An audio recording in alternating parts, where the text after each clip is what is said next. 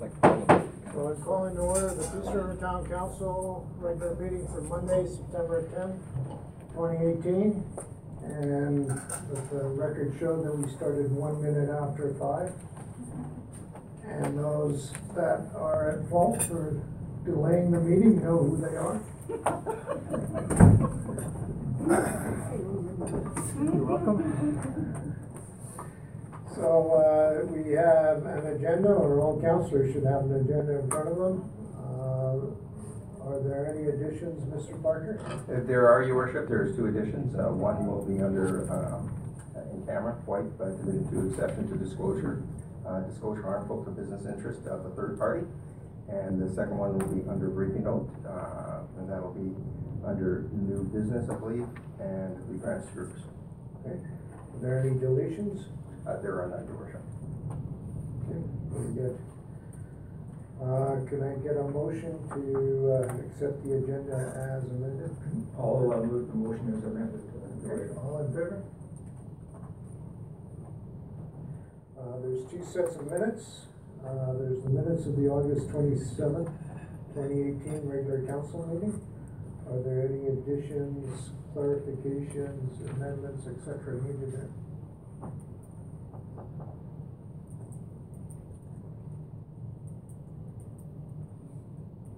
I won't embarrass anyone by asking if everyone's read it. Of course we have. Okay, very good. Then you'll be ready to make a motion to accept Your the Worship, minutes. I would like to make a motion to accept the regular minutes for August twenty-eighth. Okay, all in favor?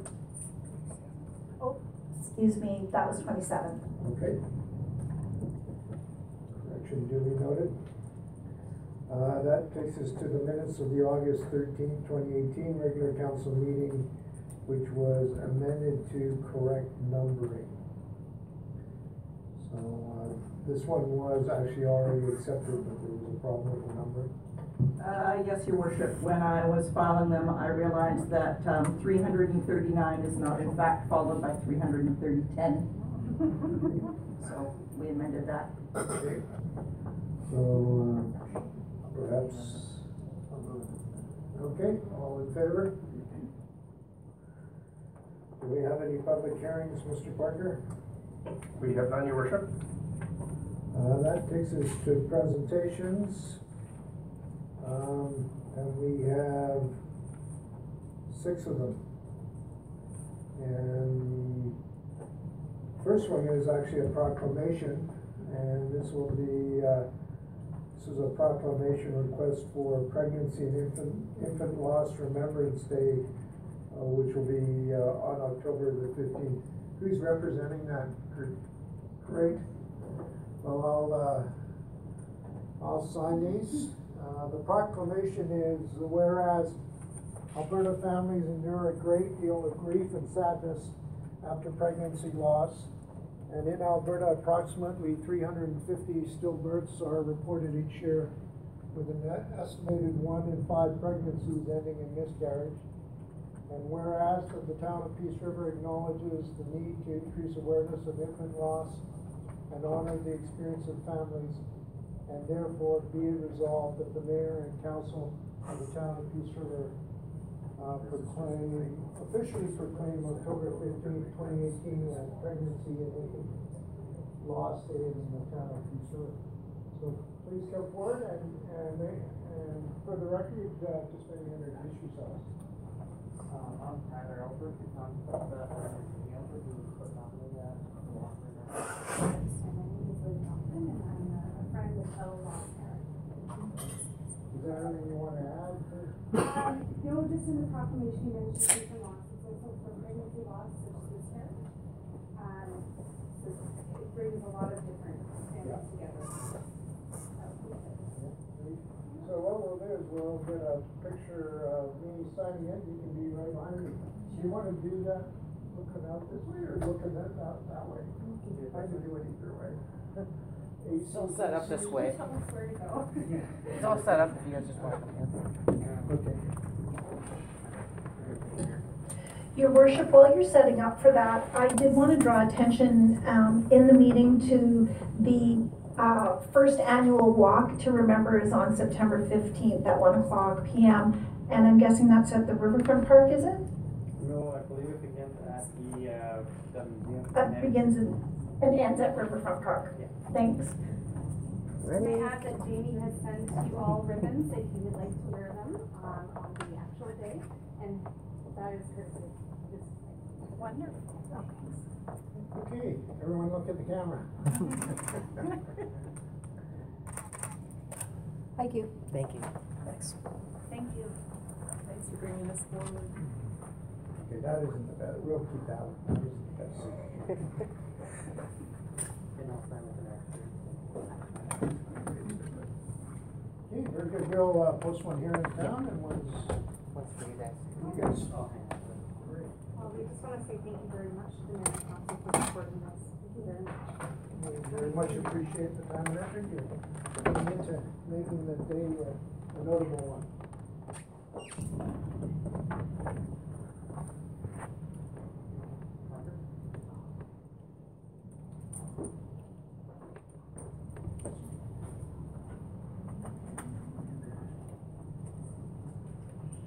Okay. So, uh, if I can call on the group, uh, and we'll make a presentation for the Peace River Area Monitoring Program.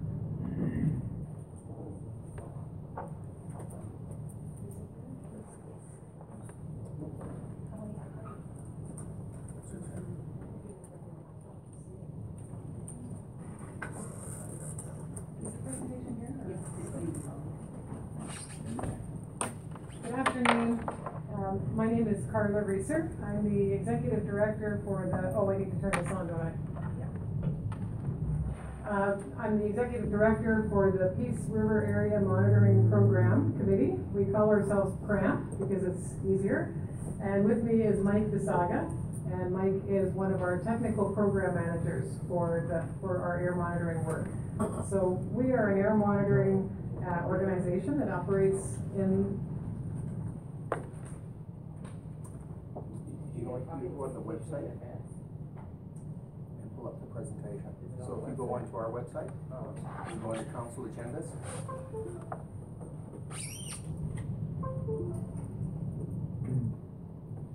We've, we've got it. You got it there? Okay, well, let's carry on then, thank you, and we'll pull it up here. Um, we are working neighbors of the town of Peace River, and our boundaries don't, uh, currently include the town of Peace River, but we wanted to be able to come and share some information about our organization, what we do, how we do it, and what some of our air monitoring results have been. Um, we, um, don't wanna take any more time than we need to, I just wonder, is there a specific time that we have that I can kind of mark my watch by? I'm not sure if there's, a- we weren't given a certain time. Uh, generally, well, the, the rule of thumb is, uh, twenty minutes. That's great, and we wanna make sure we, within that twenty minutes, that we'll have time for questions from you if you have any as well. So we'll just talk a little bit about the history of air monitoring in the area, um, uh, how we operate, and, uh, if you're interested in getting involved, we can talk about that too. So I'm gonna start with the history of PRAMP, which is slide number three. And, uh, some of you may be familiar with this already, uh, that you may have heard about, uh, the concerns about odors and emissions in the area, uh, back as far as twenty ten or before that. And what was unique about this air monitoring work is that community members, government, and industry opted to come together and work on, on ways to address the issues together, rather than having the groups work separately or having, turning just to industry or just to the government to address the problem. The community members were, uh, very committed to working together with industry and government. The Alberta Energy Regulator held an inquiry in twenty fourteen, and, uh, while there was monitoring going on prior to that time, our organization as it exists today was formalized in twenty fifteen following that inquiry. So in twenty sixteen, then, we were recognized as an airshed and joined, uh, became the tenth airshed in the province of Alberta. So if we look at slide number five, I'm gonna quickly lose track because I see my slides aren't numbered. Um, the, the list of the ten airsheds, the grant Group is the tenth airshed there. And you can see the, that there are a number of other airsheds filling a good part of the province, but not all of the province yet. And our boundaries make us quite a small airshed relative to others in the province. And, uh, that's just how it works here. We, the, the, the boundaries were set, uh, coming out of the inquiry with the AER, where they were targeted to where there were some, where there are heavy oil operations in the area. So looking at our PRAMP operations, we're a registered not-for-profit society. Uh, we have ten directors from community, industry, and government. Uh, happy to have, uh, participation from the, uh, from our Peace River resident, Shelley Shannon, who's here today. Uh, it's great to have Shelley on the board. Um, we have indigenous groups represented on our, on our board and, and in our committee as well. You have, uh, half of our staff here with you today. Um, Mike and I, we, uh, make up uh, part of the staff, and we have another part-time office manager and another part-time technical project manager, technical program manager, excuse me. We're funded through the oil sands monitoring program, uh, by a contract with Alberta Environment and Parks. We have an additional, um, potential envelope of funding from Alberta Environment and Parks related to outreach as well. So the rules for PRAMP, the, the, the, it's really about collaboration again between industry, government, and community. Um, our first priority is to monitor the air, uh, to collect the air data and to give meaning to the data. Uh, so we produce reports that help to tell the story of what we're learning from the data. Uh, with that, we conduct education and outreach in the, in the area to help others understand what's happening in the air. And we can help to facilitate dialogue if there are issues that, that, that arise. So I just wanted to know one particular outreach program, we did partner with an organization called Inside Education uh, earlier in 2018. And we delivered an air quality curriculum module to five area schools, uh, including Good Shepherd School here in Peace River, uh, as well as Lloyd Garrison in Berwyn, uh, Ecole Routhier in Falher, Savanna, um, in uh, Silver Valley, and Worsley. So we uh, want to continue to do that, to work in the schools as we're able to, and we were able to provide materials in both English and French. So I'll turn it over to Mike to talk more about our air monitoring program, where we do it, how we do it, and, and what we're learning. And it's really just a sampling. If you get Mike going, he can talk all day about this stuff, uh, but we're gonna try to, um, give you a sample of what we're learning. Uh, It's fair to assume that as I cycle through these slides, you guys are seeing the same thing? Uh, so, uh, the slide that you're looking at right now is a, is a map of our monitoring network. Um, currently, we have, uh, three operating, uh, uh, continuous air monitoring stations. Uh, they're the three on the left side of that map, uh, uh, station nine eight six eight four two, our Reno. Um, also on this map is the Peace River Complex Station, which is not part of our network yet, yet, but we, uh, we, we, see that being added to our network in the next, uh, three to four months. Um, and what goes on at each of those, uh, and what goes on at each of those, uh, monitoring stations? Well, we have a couple of different monitoring methods in the network. Um, and the bulk of the, the presentation today, the results we'll be presenting to you today are the, the monitoring, the continuous monitoring. So each of those uh, stations I mentioned before, there's a trailer full of air monitoring equipment, and each of those, um, there's a picture there that shows the, what the outside looks like, and on the inside, each of those uh, instruments on that rack monitors for a specific uh, compound and parameter. Um, and those run 24 hours a day, seven days a week, and they're are, are reporting data to, to our, our, our website in near real time. Another type of monitoring that happens is the, uh, the middle picture, which is a canister sample, whereas the monitoring in the, in the, um, um, that happens in those trailers, uh, those are specific parameters. The, the canister collection happens at the trailers, but it's a collect, the samples are collect, uh, uh, takes a sample of air that we then send to a laboratory that can provide us with detailed analysis for a number of different compounds. And the third type of sampling there, which is passive sampling, uh, which is something that's not part of our network, but we, we, we uh, will be included once the uh, Peace River Complex monitoring um, program is folded into our program, is the type of monitoring that gets um, sampled um, on a monthly basis. We get one month averages is a really good tool for understanding long-term trends in air quality over, over a large area.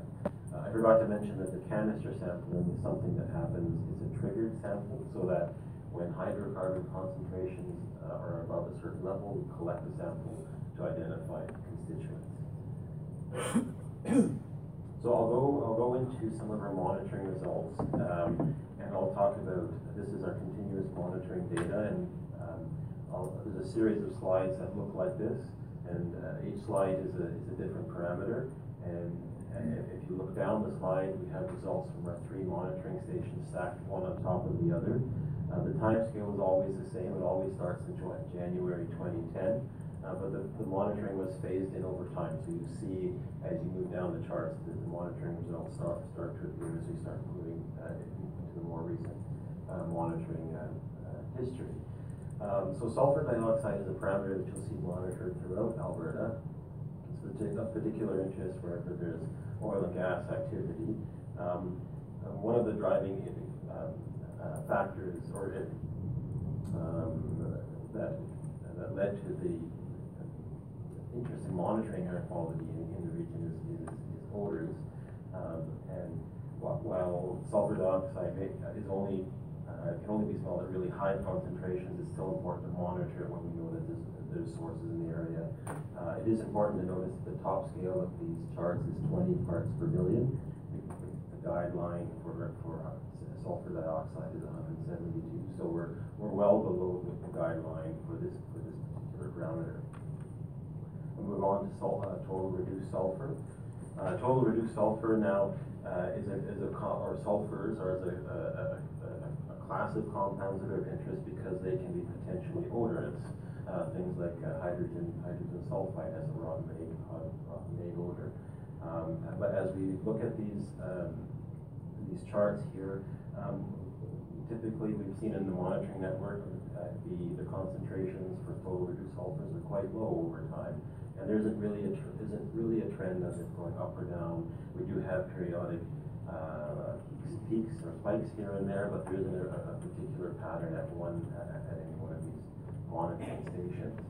But when we start looking at our hydrocarbons and we start looking specifically at methane, this is where the story of PRAMP and the, the region, and what's happened in the region really starts to come to light. Um, uh, methane is a colorless, odorless gas.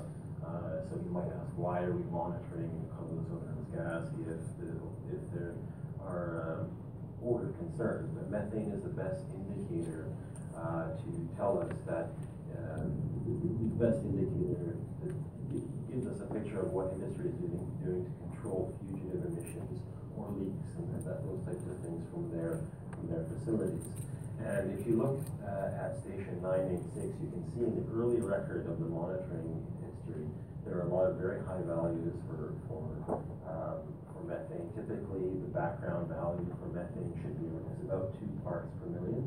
And you can see that, you can look back at the history, there's up, upwards of 10, 13 uh, parts per million. And then as industry uh, and the hearing happened and the increased requirement to have uh, vapor mitigation and those types of activities were uh, implemented, the concentrations came down quite drastically, so and quite quickly. Um, an interesting little, uh, I guess, uh, nuance of the data here is if you look at towards the end of 2017 at station 986, uh, there's a little uptick in methane concentrations, and I'll show that in a little in a later slide. But the monitoring stations are blind to the source; they don't know where the methane is coming from. If, if there's methane there, it'll detect the methane. In this case, we know that there were cattle in around the the um, station, and while the cattle were in the field, the station was picking up the methane from from from the cattle. Uh, the other thing to note on this chart is the Reno monitoring station. It looks different. Uh, the concentrations remain elevated at that site. We're, we are doing more investigating around the, the, the reasons why it continues to remain elevated there. And uh, one of the things that we believe uh, to be the reason is that the, the, the station is just much closer to, to the sources than station 986 and 842R uh, uh, to, to similar sources. The last slide is uh, non-methane hydrocarbons. So these are uh, all these are hydrocarbons, uh, but a, a class of hydrocarbons that are uh, potentially odorous, um, um, and um, and we monitor and we speciate them using the canisters. We identify the different constituents using the canisters. Uh, overall, we see a similar trend to, to, to methane is that lots of high concentrations in the past, much fewer uh, uh, high elevated concentrations of frequency and uh, magnitude has come down over time. Uh, this is just another look at, uh, I just wanted to present one snapshot. So the next series of slides are snapshots of air quality. So volatile organic compounds are the compounds that we analyze for using those canisters. And as you can see, if we look back, we see high concentrations of benzene, uh, uh, benzene ethyl benzene, uh, and toluene BTEX collectively are so a, a common group of compounds that we look at from a health perspective, uh, or, or interest from a health perspective, and we can see that those concentrations have come down over time. Another uh, slide here, this is our, our cattle slide. Um, so this is just the most, this is the most recent monitoring data from that station, station 986. And there's little uh, green and red uh, markers uh, underneath the data showing when the cattle were put in the field and then when they were removed. So we know that uh, when the cattle were close to the station, the station is picking up the emissions from the cattle and, um, and, and uh, that activity. Another indicator um, in our, our monitoring data is we use complaints. So we, we look at the, the data, the, the um, Alberta Energy Regulator share, shares their complaints data with us. We don't know who, we don't have any information about who's, who filed it. We just know that on that date there was a complaint filed. Uh, so across the, um, the top of the, the uh, slide, you see multicolored uh, a multicolored line which just represents our monitoring data. And the second line, uh, you see little red dots in here.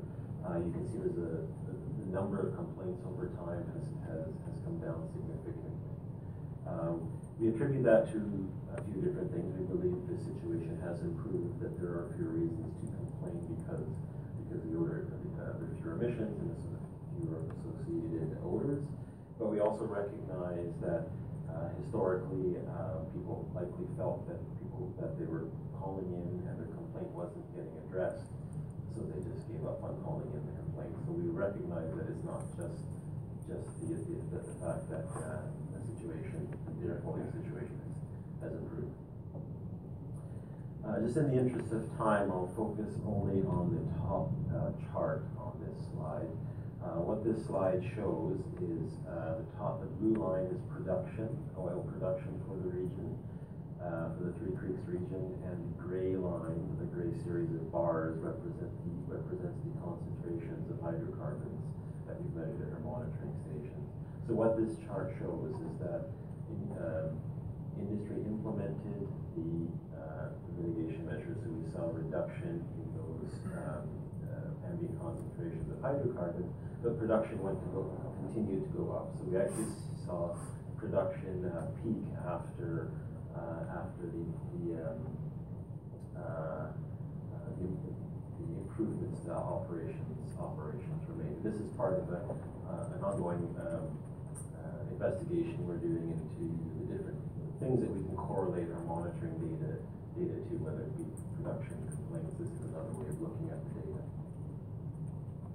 So in summary, um, what we've seen is that the, the, the, frequency of elevated hydrocarbon events has come down over time. Uh, we've seen the frequency of our canister events come down over time because those canister events were linked to being triggered when there's high hydrocarbon events, so there's just fewer of those number of complaints uh, received by government agencies has, has, come over time with some of those caveats that I, I previously mentioned. Um, we believe that both the place-based regulatory framework, so the directive uh, that instructs industry to instructed industry to um, make changes to their operations, um, and the uh, process improvements and the mitigation measures implemented by industry have resulted have resulted in improvements in air quality. We also recognize that ongoing monitoring and assessment is required. We, we, there are still things that we, we're noticing in the monitoring data that require further investigation. And we do recognize that we need to do some more analysis of our, of our canister monitoring data.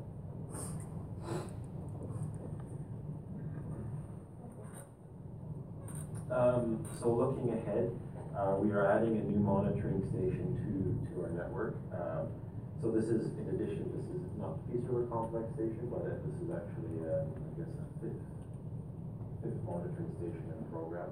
Uh, this would be a fully outfitted air quality health index monitoring station.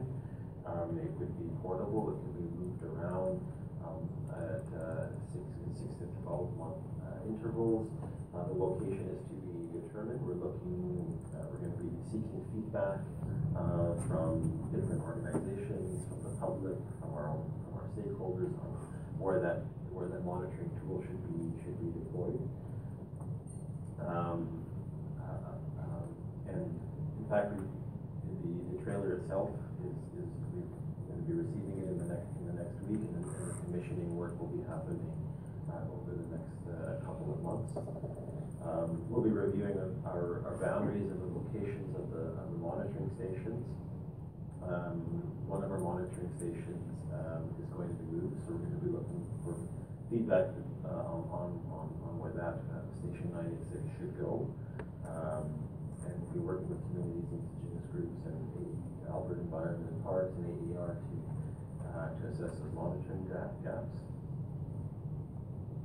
And, um, depending on the funding that we receive, as, as Carl mentioned, uh, depending on the, the, the, funding we receive from government, we'll be, we'll be, uh, taking, a- again, another focused, uh, um, uh, attempt at increasing education and outreach in, in the region. Did you say you're moving station nine eighty-six? Yes, um, it's, Why?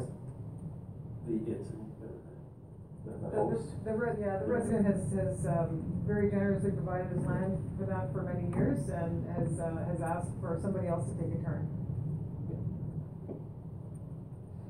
But you're looking to stay within, like you want that area, right? Like you're not, Those are all, but that's one of the questions that will, that will be, will be asked, when we, we look at monitor, or look at the moving the station, is it, uh, do we want another site rep, that rep, full represents, you know, this representative where ninety-six is now?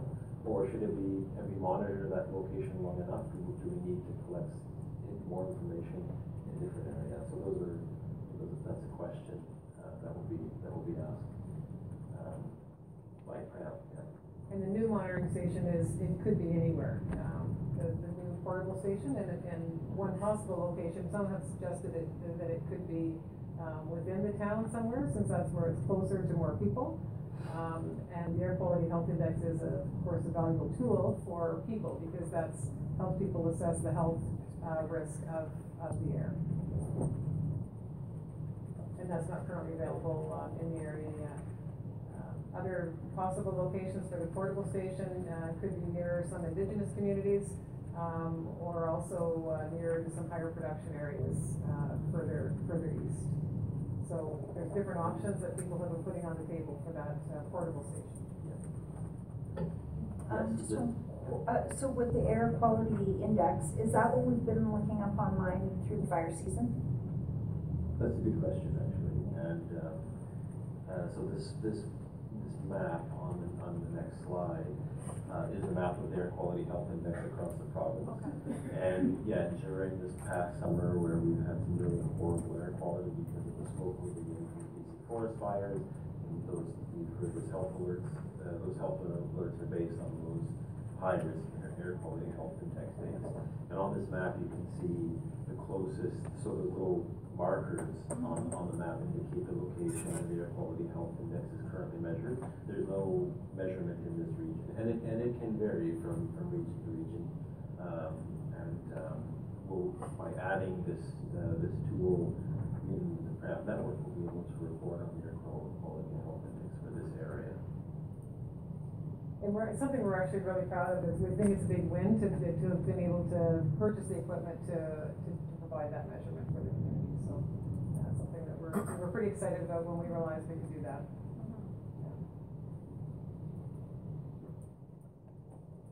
So that's really it. It's a, it's a snapshot of our data. Trust me when I say that Mike has all kinds of information and ways to show data, and we've got a lot of historical data, um, that we work with. Uh, it is all available on our website, and that's one of the features of being an airshed is that all of our information is available to the public, uh, twenty-four seven in pretty much real time. Uh, and it will be the same for the air quality health index when that's available. It'll be available, um, in, in real time as well. So we're happy to, um, you know, answer any other questions, and, um, we do have our AGM coming up, uh, in town here on the twenty-seventh of September. Uh, we're, we're putting notices out about that, anybody's welcome to come to that, we'd be happy to, to see anybody there. And we'll have a speaker from Alberta Environment and Parks talking about provincial air quality and what the provincial plan is for uh, a five-year monitoring plan in the program, in, in the province. So We'll stop there. And thank you for, uh, having us here today. So, yeah, I have a question. So on the Reno station, it had high methane hydrocarbons, but it had low non-methane hydrocarbons. So, uh, your, your explanation for the methane hydrocarbons for the Reno station was, well, we're close to the oil and gas facility. But yet it seems to be the inverse when it comes to the non-methane hydrocarbons. Do you have an explanation for that?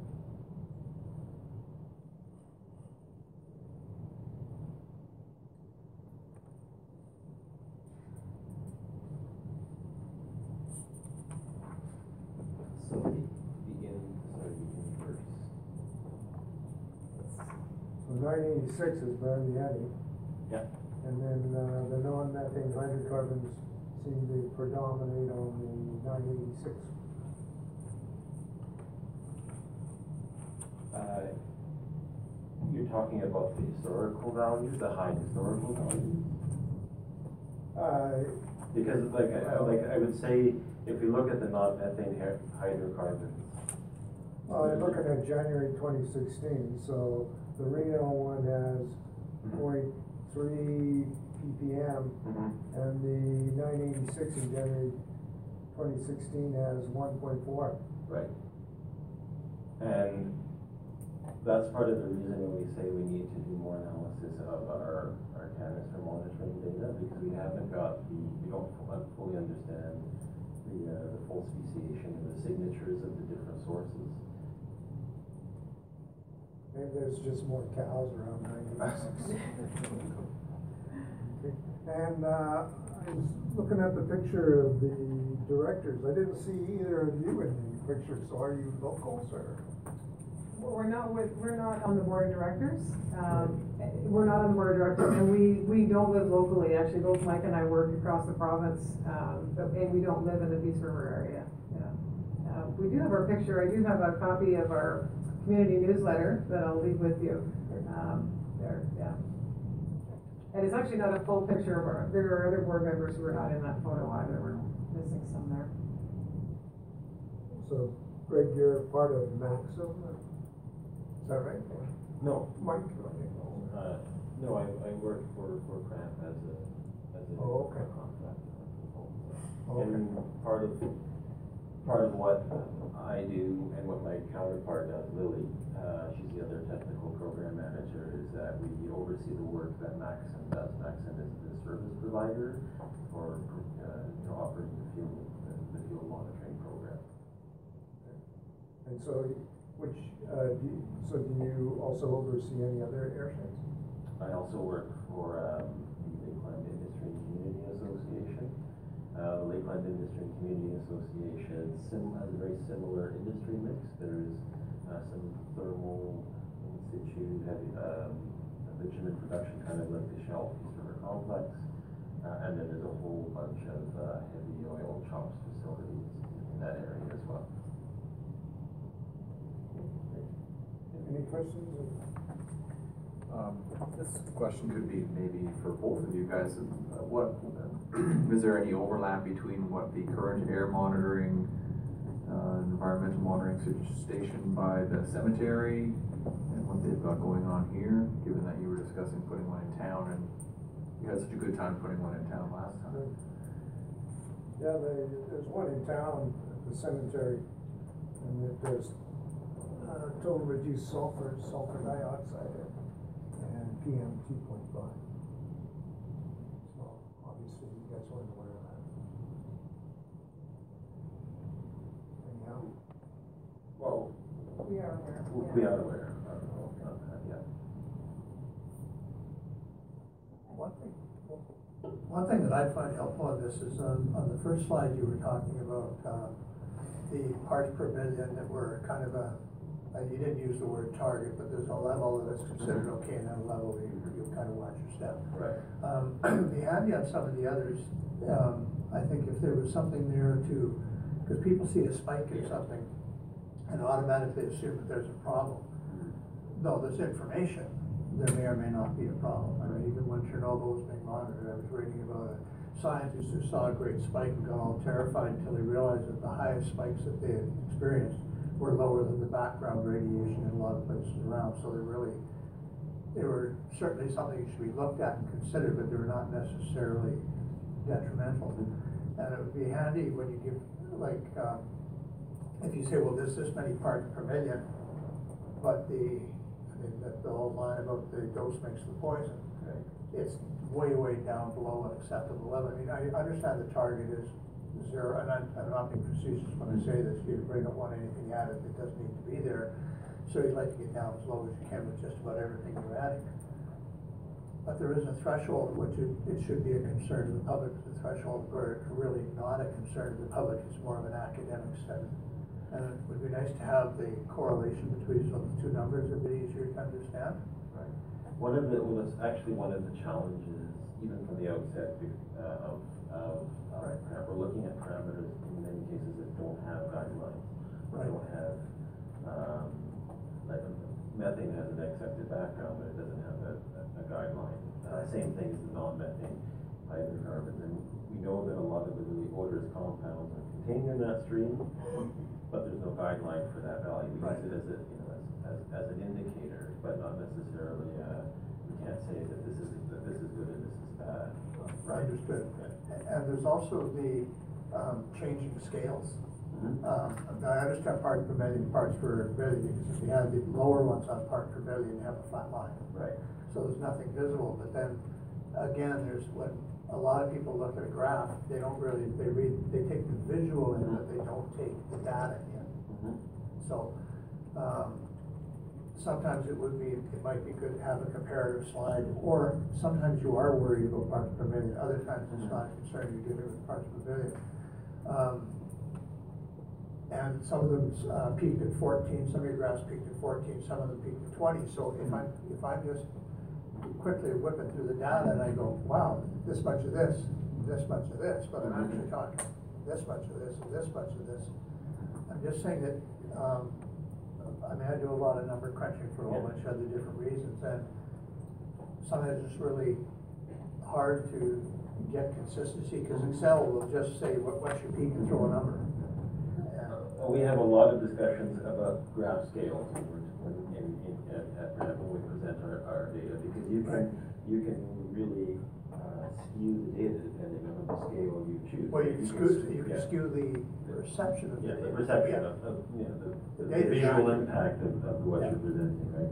So when we present these charts, we use the same, when we're presenting them on the same slide, we're always using the same scale. That's correct. And we expand it so that you can see a, the level of detail in the history, right? Right. Um, and we try to be consistent, consistent that way on, on, on, on the slides. I think that along with something that says, on the areas you know, I mean, Yeah. chemicals you don't know, you you put down, uh, safe threshold not understood or not measured. But if there is a, a considered safe threshold, to say, we're at parts per million and our threshold, we're at two parts per, per million, and the safe threshold is one seventy-two, I'm gonna sleep pretty comfortably at night. If it, if it's, if the threshold is three and I'm at two, I may not have the same conclusion, I'll leave it at that. Thank you. Okay. Just uh, on the topic of the um, multiple air monitoring units in the area, um, tell us if you disagree with this, but I think the air monitoring that we're doing has been set up for a different purpose than the monitoring that is already on, ongoing. And um, PRAMP started with a focus on heavy oil and the CHOPS facilities. And, uh, it's with this new portable air monitoring station that measures the air quality health index, as well as the other parameters related to industrial operations, that it kind of, it, it's a shift for us in terms of being able to provide a different kind of information. So that's why it's become a question again of, uh, the location for that air quality health index, uh, station and, and where to get, that to get the best, uh, value from that. So I, I think the purpose for our monitoring has been, uh, different, yeah. Okay. Great, thanks. Thank you. Okay, I leave copies of our community annual report, in case. Thank you. Thank you.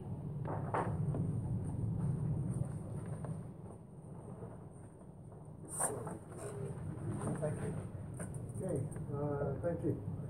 So the next item is, um, is actually the peace. Oh.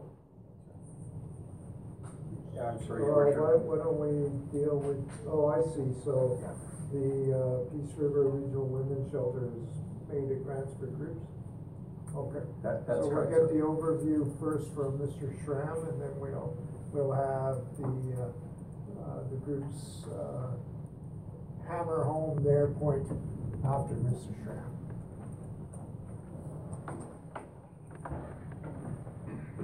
Good evening. Um, As we've been doing in the past, uh, the organizations have been uh, requested to come and present to council um, in order to present their cases, but also provide council an opportunity to ask questions uh, regarding their application.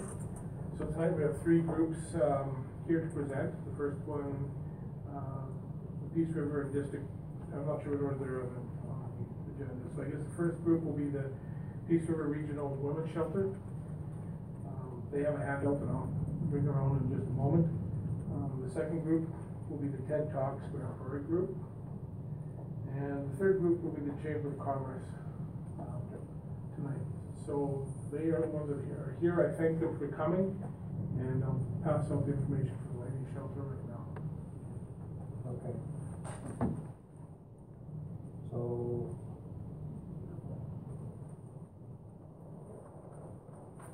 Okay, please come forward. Hi, Hello? um, Welcome. is this Alex? First of all, I'd like to, uh, introduce the, the two of us. Um, this is Caroline, uh, um, Sorge, who is our executive director at the Women's Shelter right now. And, uh, some of you know me, um, I'm Carol Van Slyke, and I am the chairperson for the Women's Shelter. So, that's, so basically what I was going to do is I was going to explain to you what we're trying to accomplish. And, uh, and, and certainly for questions, um, Caroline and I will figure out which one of us is the best person to answer, depending what the question is. Okay, so the first thing is, um, what is, what, the background is that for a lot of years, we have been trying to get second stage, um, housing for our ladies. And, uh, for anyone who's unfamiliar with that, that means um, presently, we're allowed to keep um, women in our shelter um, for a relatively short stay. Um, then, at the end of that stay, they may have to go into the community, and if they haven't got sufficient supports and they're not sufficiently, don't have sufficient resources, um, it doesn't occur. And so they just return back to the situation that they were in. Um, second stage is all about um, giving the women that transitional spot where they're allowed to um, continue with us in a um, expanded area, the room, um, where they can stay with their families up to two years, right? Up to two years. And during that time, um, hoping to have all the resources in place, housing in place, all of the, the uh, counseling and things done so that the women are um, confident in uh, joining the community. So that's the purpose of second stage. Now, fortunately for us, um, this year the uh, provincial government um, is interested in funding second stage. They have never been interested before. And uh, they are interested in us um, helping doing second stage. So they have, um, we've gone through the granting process and we have, um, received, um, a grant for eight hundred and sixty-six thousand dollars to build. So the idea is that it would, uh, be attached to the present women's shelter, like a wing. And, uh, in that wing, if you would like to see pictures, 'cause all of us like pictures, um, at the back, there is a, um, on the left-hand side, there is actually three stories. So each of these pictures represent three stories of the new space. So if you were to open that up and look at, see, you know, like the L part, like the top L part, where it's slightly darker in the way in which it's drawn in, that's the part of the building that would be built. The, the slightly lighter color is what is actually present in our building, okay? So this, uh, first picture is, uh, showing, let me make sure I got it right, this is showing the basement. Now, the reason why we are talking about the basement is that's really where we need some extra money. Um, at the time when the shelter was first built, it did not anticipate the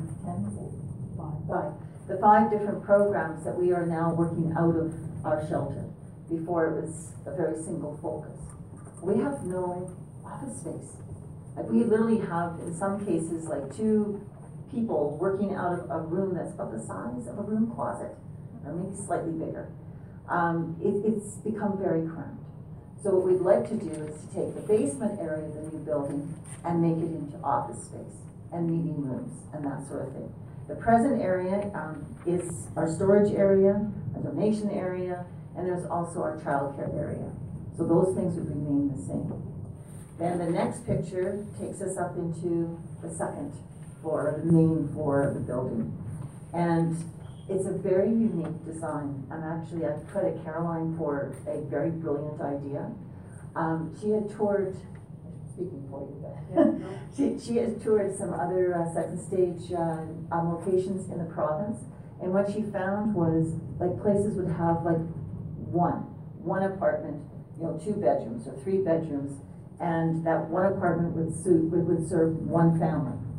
And we want to have a bigger bang for our buck. So what we've done is we have these anchor locations, and so you can see it where they've kind of got that, that circle with the little chairs around it. Those are like kitchenette areas with a bedroom. Then between them, you'll see all these swinging doors. Well, those are the bedrooms. So we can open and close doors and add and delete bedrooms. So that way, our intention is, is that we're going to have, like, not two, but in fact, six different units where we can assist families. And it's entirely because we are opening and closing doors. So it's allowing us to have space for a family with six kids, or a space with a family of one or two children. And we'll have to be pretty strategic as to how we place our families so we can get the best value. Um, but the, so that is part of the, uh, the actual plan. We're increasing the uh, kitchen area. We are making it so we don't have to go down to the basement to get uh, the canned goods. That's kind of cool. Because right now there is no pantry area in our kitchen area. Um, we are um, making sure they've got some extra bathrooms, that sort of stuff. And then the final one is the top floor. And the top floor, again, the lighter gray is our regular clients that we are serving now. And the darker area would be second stage. So we're still being able to have our second stage um, ladies with uh, a bit more independence because they can cook in the rooms if they choose. They can also join the group for um, at, at meal times or some meal times if they wish. Um, we're also uh, going to be able to provide services to the ladies because they'll be close to where our counseling is at and our outreach programs and all of those things. So that's what we're trying to build, and they want us to move quickly. Um, just to by the by, they're looking at uh, doing the official government announcement um, early in October, and uh, we certainly would love to have you come to the announcement, which will be at the uh, um, shelter, but we have not been given a date. Just sometime in the first couple of weeks of October is as far as we know. Um, so in the, uh, pamphlet that we have provided, um, we've given you some extra information. We've talked about what the provincial government is giving us. And really, it all comes down to the spot that says the ask. And so, in order to build exactly what we would like to have, we would be updating the original space, putting in the new space, adding all the office areas, like making it a real, want to use the word skookum, um, location. Um, it would cost one point two one six, um, million dollars. And so we have the eight sixty-six, it's guaranteed, and we are looking for three hundred and fifty thousand dollars. Now, we are going out to, um, our community. You have happened to be our first stop because of where we hit your calendar. Tomorrow, we're actually going out to see Northern Lights. Um, we are on the uh, agenda, I believe it's for the twenty-fifth, to see, um, Northern Sunrise. So we are looking to our community to help us fund this project. So I don't know if grants to groups was really our best place to ask for money, because it's not a big giant chunk. Well, the budget for grants to groups is fifty thousand dollars. For- for everybody, right? We spent twenty-five thousand of it now, so. Yeah. So So this there's is. twenty-five. The rest, the rest of you guys may as well not present. Yeah, yeah, yeah, you're done, no, we're just teasing. Um, but perhaps, um, it might fit into a different part of your budget, uh, might be something that you might consider. Um, other things that might be available to consider is, uh, um, even if it was a multi-year promise, where we say, okay, we can't give you a lot this, in one, in one given year. Something we could take to the bank and say, please give us a loan, we have this money promised to us from these different, you know, people such as the town or the counties. So what's the timeline?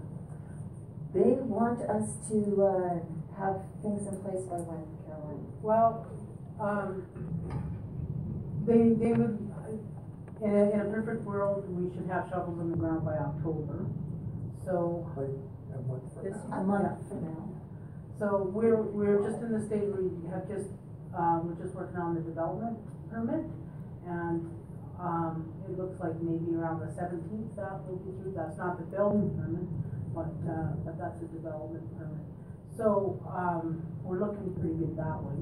Uh, the, the architect, um, they have some contractors in the area that are, um, um, approved contractors. So, and they, they consider this to be a small project, so they don't, um, anticipate that there should be too much problem getting a good start on it. Just so you, in case you're saying, why are they asking now, a month ahead? The government kind of tied our hands. We weren't allowed to tell anybody that they'd given us money. But we were supposed to go ahead and start planning things. And so we finally got permission to be able to publicly come to a, a, a open meeting and say, yes, there is money. Yes, we want to do this. But we did, weren't given permission to do so until very recently. Yeah, the, the problem is, is that we have, uh, government requires us to have a three-year operating budget and a five-year operating budget, and we revisit it. We actually will only revisit it in November for the following year to fine tune it. Mhm.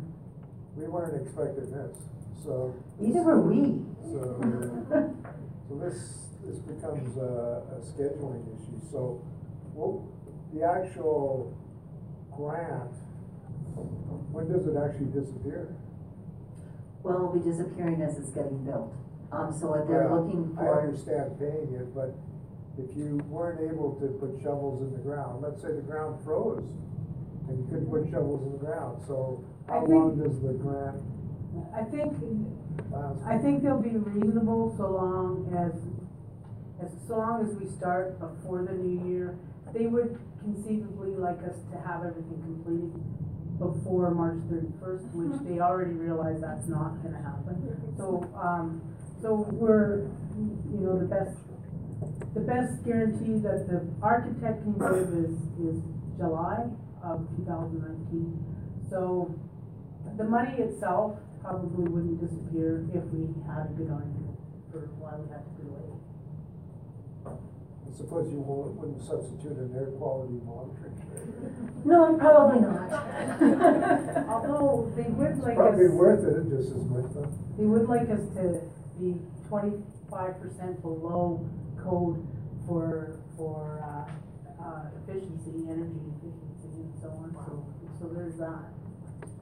So, Mr. Mayor, if I may, um, so these plans, the, the architect has got it all in, in place, basically? Yes. Yeah, the mechanical, the mechanical plans are just finishing, um, so, yeah, so they would be, we would be, we're basically waiting for the permits. Well, um, I would say, yes, put a shovel in the ground and get some money out of the government before there's an election. Um, the clinic is a prime example of change in government and suddenly the money was no longer available. So, I think that you're right, Elaine, there's a lot of urgency because of, because it- it- politically, we don't know what's going to happen. The money's there right now, and we need to act on it.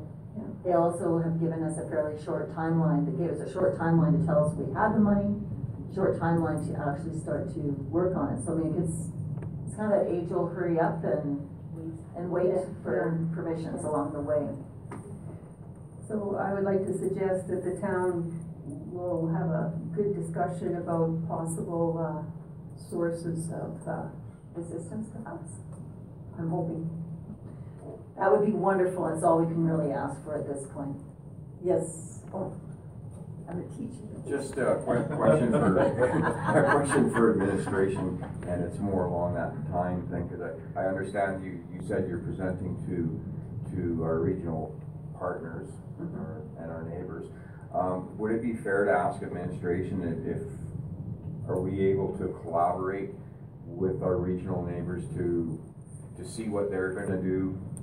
And, uh, and to kind of to- to speed things up, so we have that communication between the surrounding municipalities to find out what everybody's gonna do to support this.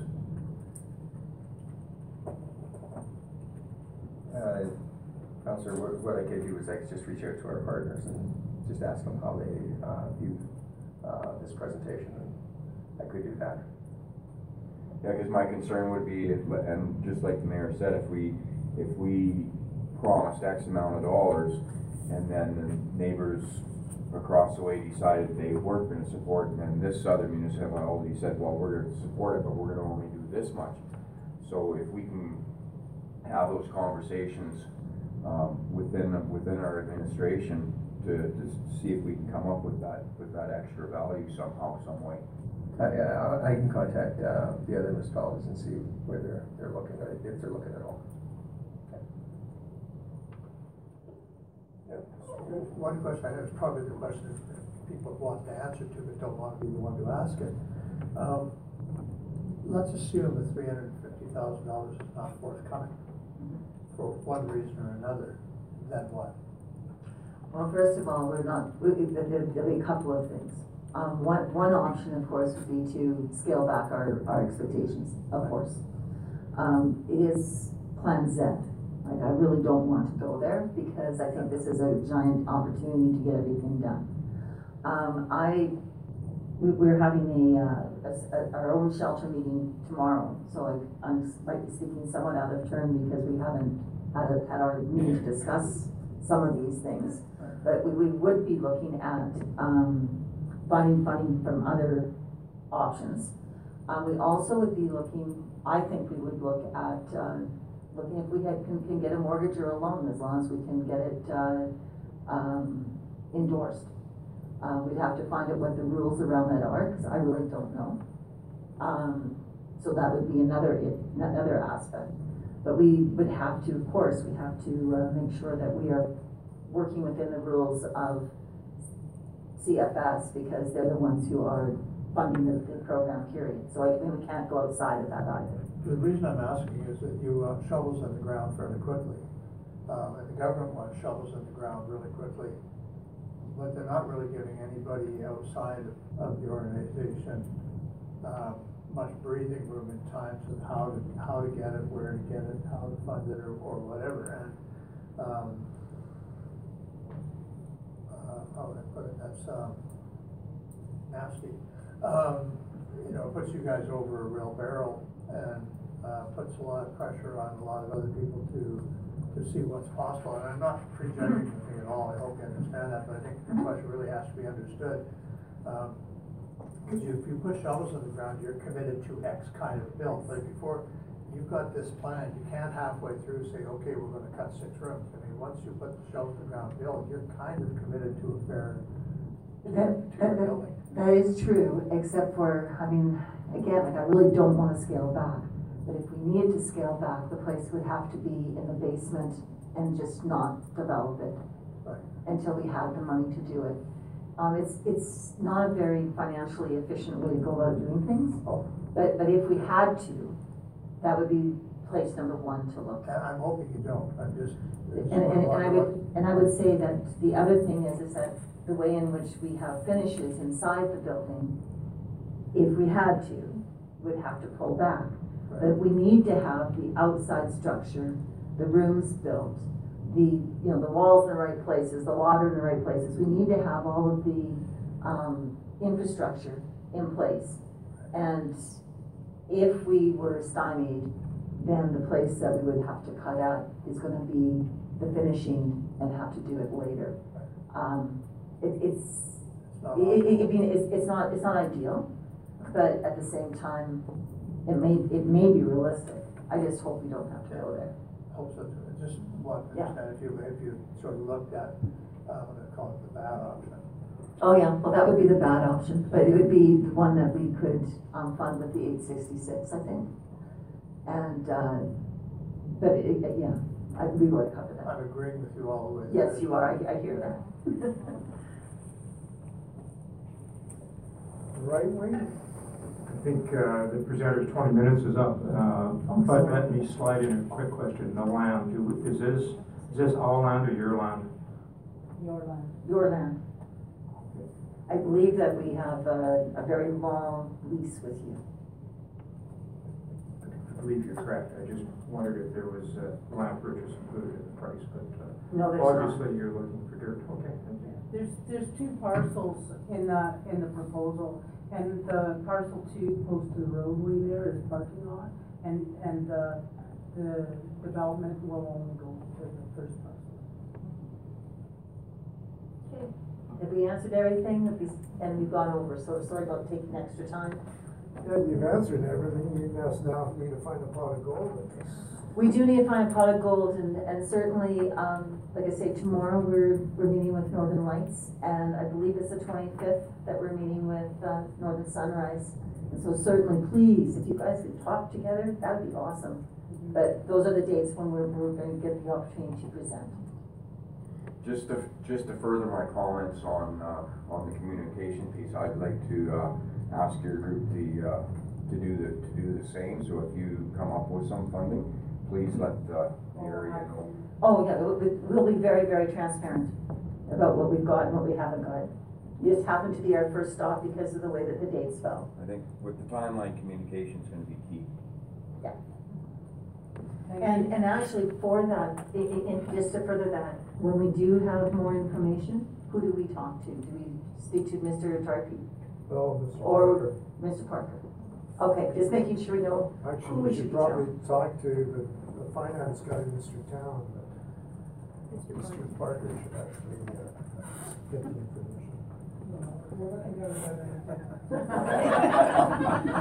Okay, thank you very much. Thank you. Thanks. Good luck. We'll probably need it. Okay, so the next, uh, I will now call on TED Talks. Grande Prairie regarding funding request. Hi there. Hello? Um, my name is Victoria Champion. Um, I just got a.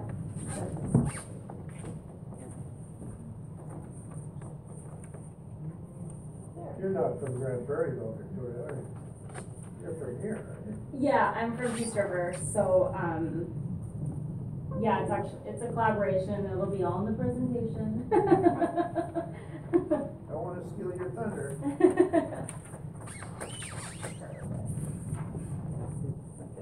Yeah.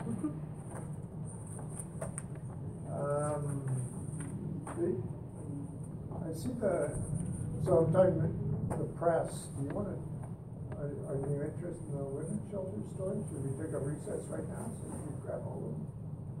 On our way out, Carolina and we, Renee just said, just to be clear, we're not allowed to announce this to the meeting. Oh. Just be clear you didn't hear it. Okay. Okay, so uh, I'm Victoria Champion. Uh, thank you so much for welcoming me here today. Uh, basically, I'm here to request um, some funding for our TEDx event here in Peace River. So, due to licensing, um, the name of the TEDx license is TEDx Grande Prairie, and it fell under the Peace Country, and the event will be in Peace River just for clarification. So, uh, in the spirit of TED's mission, which is ideas worth spreading, um, the TEDx program, which is different to TED, um, helps communities, organizations, and individuals produce TED-style events at the local level. So TEDx events are planned and coordinated independently on a community by, by community basis under the free license.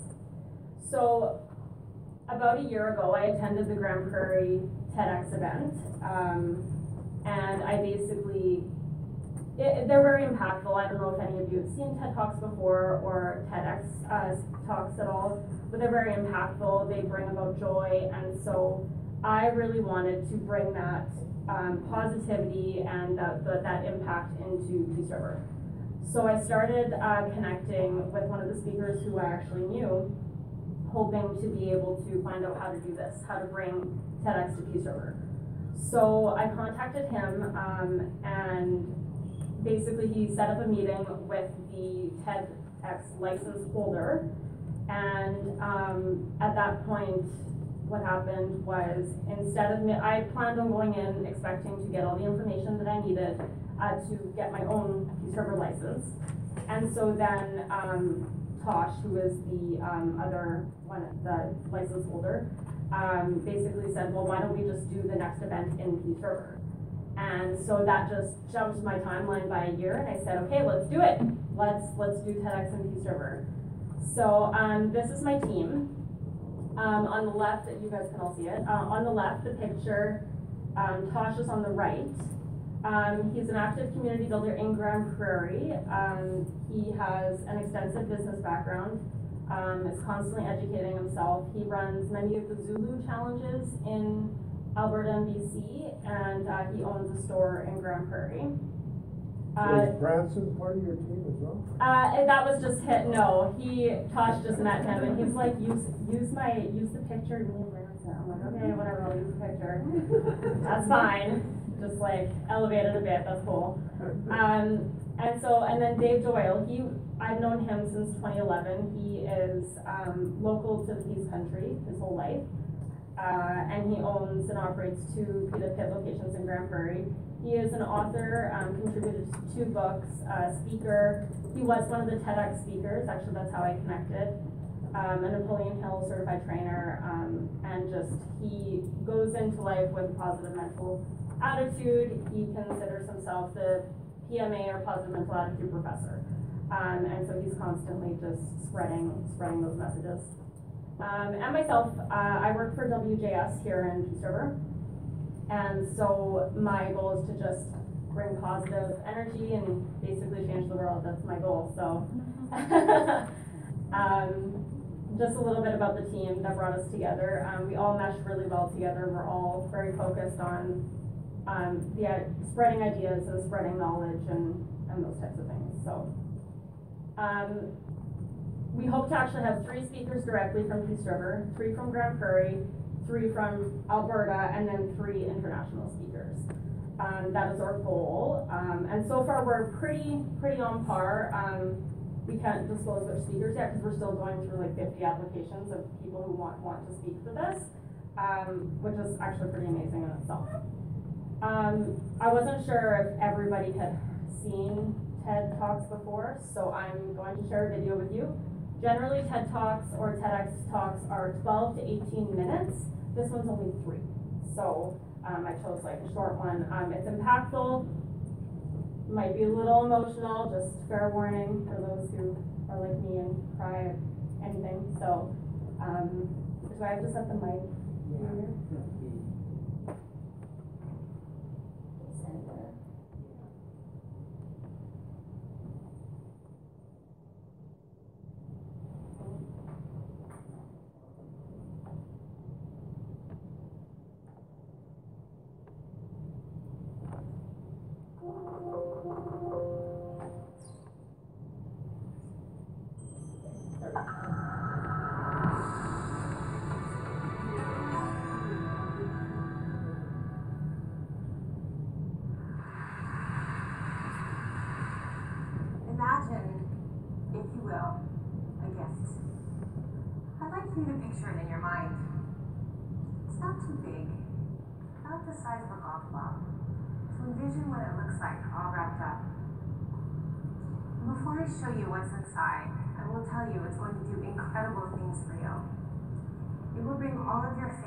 Together. You will feel loved and appreciated like never before, and reconnect with friends and acquaintances you haven't heard from in years. Adoration and admiration will overwhelm you. It will recalibrate what's most important in your life. It will redefine your sense of spirituality and faith. You'll have a new understanding and trust in your body. You'll have unsurpassed vitality and energy. You'll expand your vocabulary, meet new people, and you'll have a healthier lifestyle. And get this, you'll have an eight week vacation of doing absolutely nothing. You'll eat countless gourmet meals. Flowers will arrive by the truckload. People will say to you, You look great. Have you had any work done? And you'll have a lifetime supply of good drugs. You'll be challenged, inspired, motivated, and humbled. Your life will have new meaning. Peace, health, serenity, happiness. Nirvana. The price? $55,000. And that's an incredible deal. By now, I know you're dying to know what it is and where you can get one. Does Amazon carry it? Does it have the Apple logo on it? Is there a waiting list? Not likely. This gift came to me about five months ago. It looked more like this when it was all wrapped up. Not quite so pretty. And this.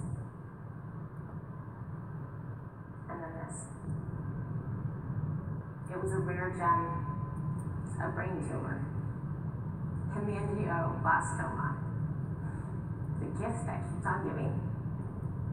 And while I'm okay now, I wouldn't wish this gift for you. I'm not sure you'd want it, but it wouldn't change my experience. It profoundly altered my life in ways I didn't expect, in all the ways I just shared with you. So the next time you're faced with something that's unexpected, unwanted, and uncertain, consider that it just may be.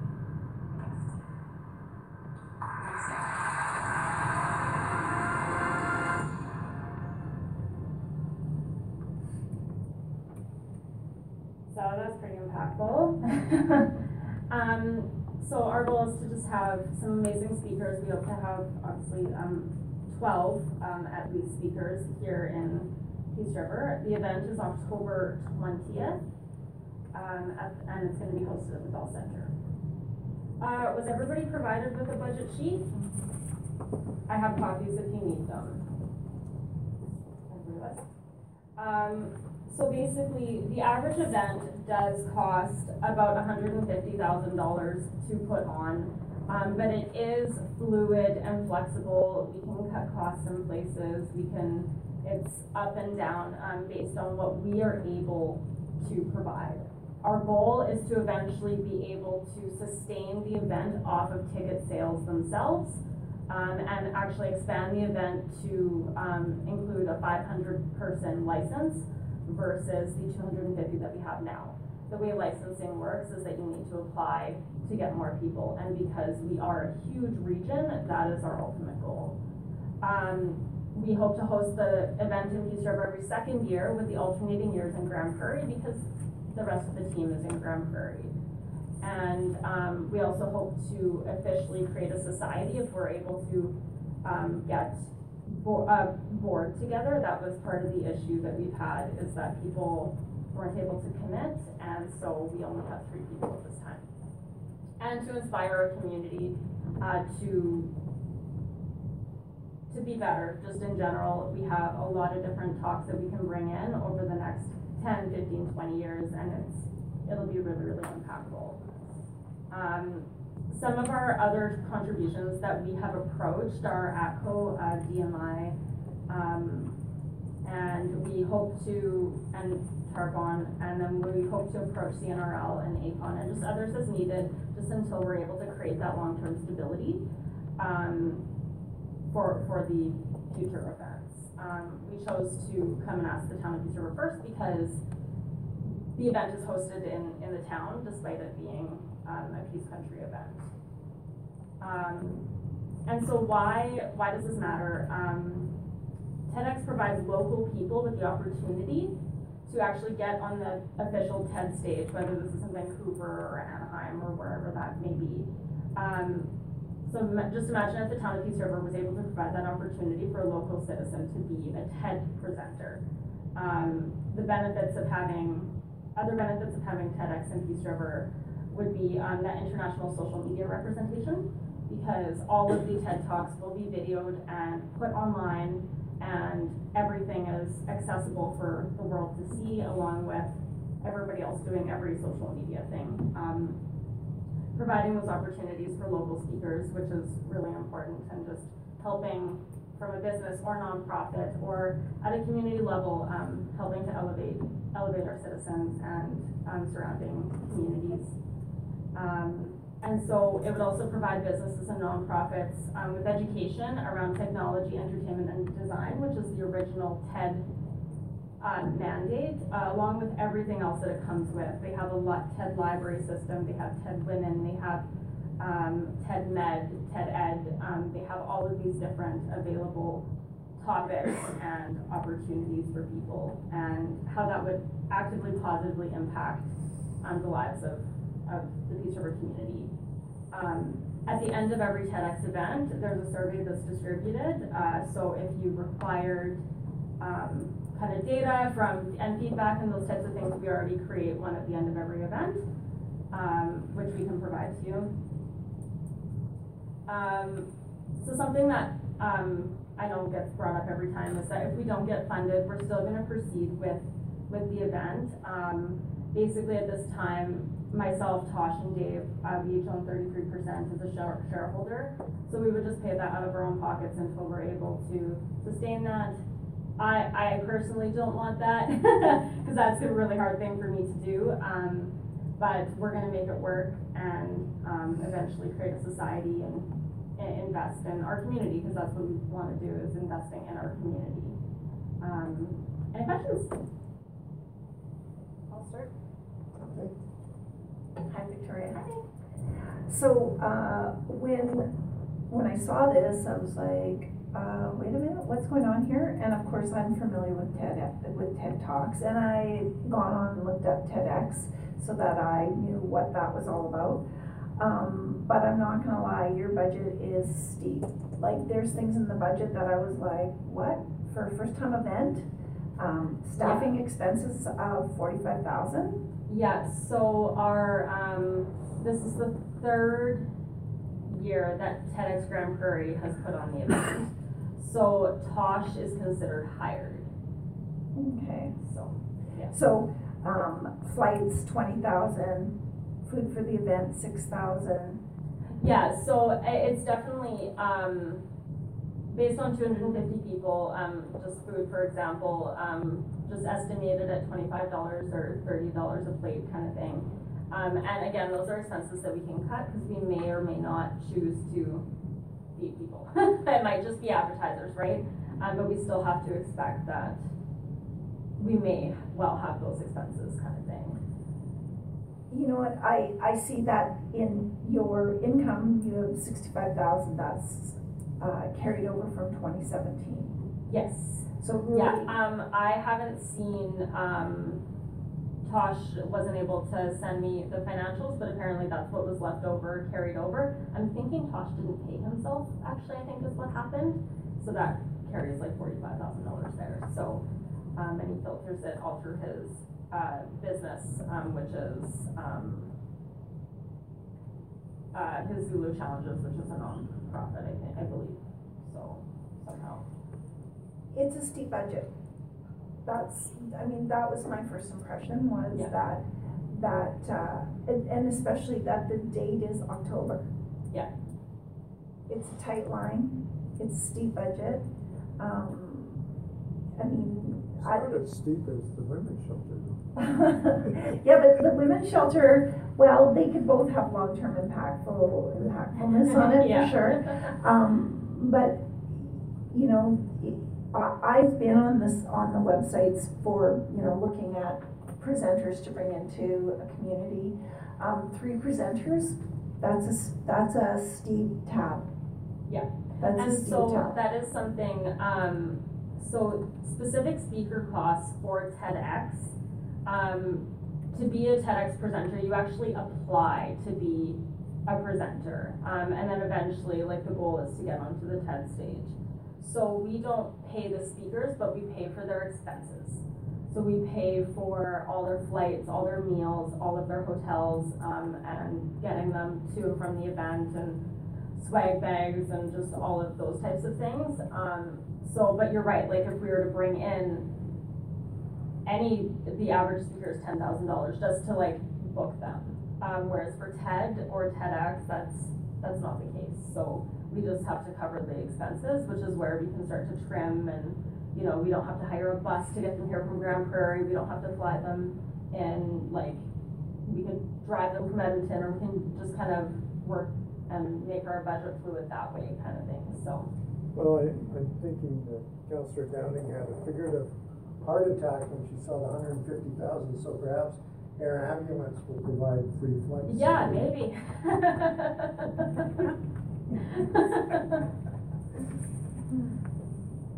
Um, and just to clarify, like, we're not asking for a hundred and fifty thousand dollars. I saw Yeah, so, so you're looking for grants and donors to add up to fifty thousand. Uh, yeah, that would definitely help us to cover, cover our costs and, um, So you have. put on a beneficial So you're event. gonna put up, put up three speakers? I thought it was- Twelve. Yeah, twelve. Yeah.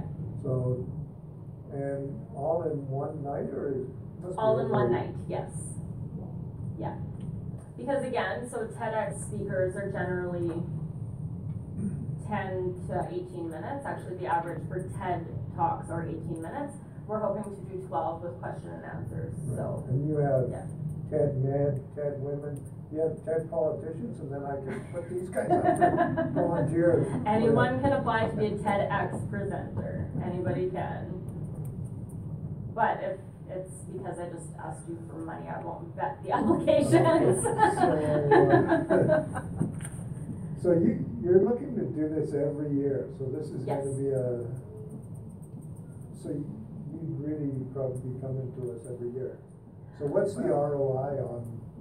Well, so that's our What's the goal. benefit to the town, besides being entertained and, and maybe being positively motivated, but is there some sort of return on investment then? Uh, so providing the education to the different groups and businesses in town alone will be beneficial, just economically over time. Um, our goal is to not come back for funding every year because we hope to just get our feet on the ground and then tickets will cover expenses. Um, and again, so right now our license is for two hundred and fifty people. Once we can upgrade our license and put on good events, because TEDx will, or TED will require that, then we're able to sell five hundred tickets versus two hundred and fifty. Um, which will just cover, it'll cover everything and we'll have that fluidity, um, and, um, partners and stuff like that. It's just, we're such a brand new team and Tosh did it the first two years on his own. So, um, we're hoping to just kind of create those collaborations over, over time. And, uh, just having, having the business come in, um, from from surrounding communities, um, on the event night, um, partnering with the restaurants so that we can, um, create, you know, cause there'll be a break in between for supper and stuff like that, and depending on if we provide food or not, um, again, based on budget, so. um, Why are your tickets only ninety-five? We wanted to make it accessible for people, but also help us to bring in some money, because TEDx actually, or TED says that we can't make money, we need to cover our expenses. If that makes sense, so like we can't profit off of our ticket sales, but we can cover our expenses, and we wanna make it accessible to as many people as we can. Um, cause I think that's important for community development, so. Yeah, hundred doesn't seem unrealistic, unrealistic. Gotta remember, ninety-five is just less than hundred, so it sounds like. Okay, make it, make it ninety-nine fifty then. Um, That's our early bird price, actually, we hope to upgrade it to hundred and eleven, so. Oh, there you go, Mr. Mayor. Um, the Grande Prairie was held twice or three times, you said? Twice. And they made their two hundred and fifty audience, uh, Uh, so the second event did, the first one I don't believe did. Um, again, it's really hard with a one-man team, so, um, but they were really successful. The talks, um, were amazing. They had Jamie Rogers from Medicine Hat talking about homelessness. Um, they had, oh, they had a whole bunch. I, I went to the twenty seventeen event and I can't begin to describe how, I mean, I'm here. Yeah. What does that tell you? So, So the event is a go no matter what is? yes, it will be. Okay. Yeah. How does that did look close enough to notes, when are you planning on doing this? October twentieth.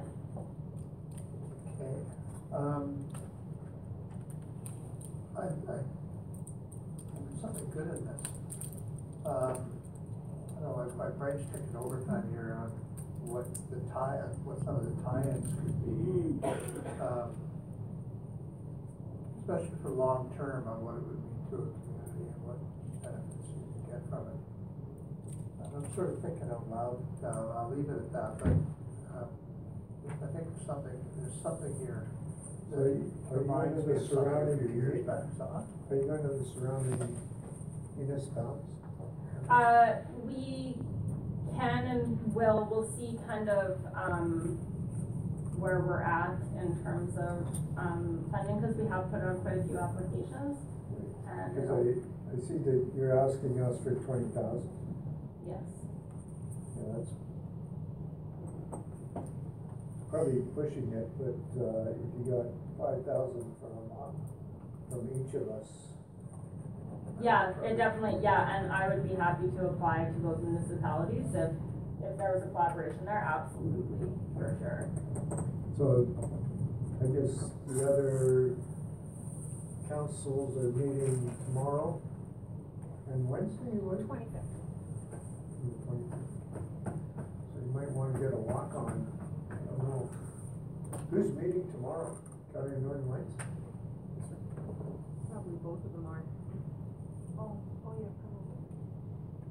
Well, but it sounds like the women's shelter is making a presentation to each of us. And we have enough fluidity that we can apply for the next quarter if we needed to, um, and just kind of cover the costs after the fact kind of thing, but that isn't always best practice, so. So, I'm just saying, 12, so eh, 12 people, 12 speakers every, every second year here in the future. Yes. Could you hold more often than that if really worked out? Oh, yeah, absolutely. Um, we could, we could host different events. Um, I mean, ideally, our goal is to host for a year, but that's our five-year, ten-year plan, not our one-year, let's get this event done plan. So, um, yeah, we, we absolutely could. We could host two in Peace River every year if we wanted to. Your worship, may I ask a question or two? Sure. If you don't mind. I was just, a, uh, uh, wondering, um, so with your two events that you had in Grande Prairie, the first one, was- you didn't quite take two hundred and fifty people. Yeah. And, and how many on the second event? Uh, there was. two hundred and twenty-four tickets sold. Um, and then they had, uh, volunteers and stuff attend the event as well. Okay, so, so two hundred. I'm not sure how many volunteers there were, Okay, so, so, so, Yeah. so what, do you think that you're gonna get two hundred and twenty-five people here? two hundred and fifty? Yeah, I mean- 250. I'm just, I'm just kinda curious and, I just um. know we will. yeah, Exactly, right, and, uh, um, I think that, um, between my connections, Dave's connections, and Tasha's connections, um, I know that we can each rally in, just from the people we know, people to attend the event, right? So I attended the first one because of Dave, because of Dave Doyle, right? So, um, but, but my, my point is, is Grande Prairie has about sixty-five thousand people, and you could get two hundred and fifty people there. and again, Tosh was a one-man show, and he didn't even advertise. Yeah, but there's eight of us, and we're gonna all go. Oh, I appreciate that, thank you. For hundred and eleven or ninety-five, he hasn't decided that yet. Better book them online. With, uh, just coming off of what, uh, CEO had mentioned as far as selling tickets go, when you're talking about connections, so if you can sell so many tickets here in town, how many, ti- how many people do you think you would bring from out of town to this event? So if you say you have those connections in Grande Prairie, how many people from Grande Prairie do you think will attend this event? Uh, I can't say specific numbers, cause it's just gonna be based off of who buys tickets first, basically. Um, but, and it's not just the Grande Prairie area, but it's the Smoky River region, so both Dave and I are from there, his whole family's from there, so they're already planning on coming. Um, you know, my whole network is from there, um, so we have all of these surrounding municipalities that we're connected with. I can't say who's gonna come from where, I can't predict people, but, um, I'm confident that we'll be able to sell, um, if I can get seventy-five people to an AIDS event, I can get two hundred and fifty to a TED event. So, Okay, any other questions, Ms. Chapman? What do you want me to talk about? apply. Yeah, fill out the form. What is your idea? Hey, it's gotta be positive, buddy.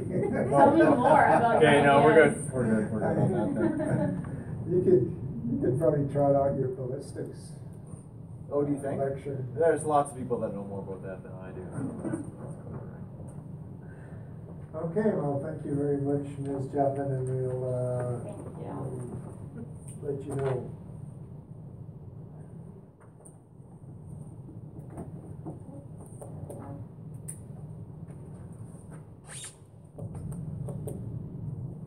Okay, Thank you. Thank you. and the next group up is, I believe, the Chamber of Commerce. I have my agenda here. And Shannon. Hi. Welcome.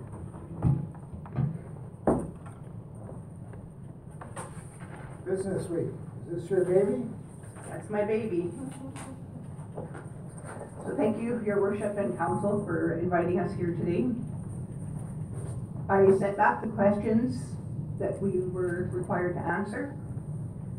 I, uh, I was successful in securing G seven G Railway Corporation for the alternate speaker. Chrystia Freeland, of course, had to decline because of, of NAFTA, but we, I've been talking to her for about eighteen months.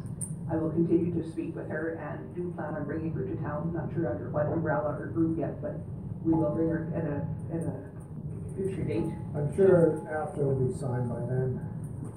I I would hope so. So I have, uh. Excuse me, Shelley, just to interrupt quickly.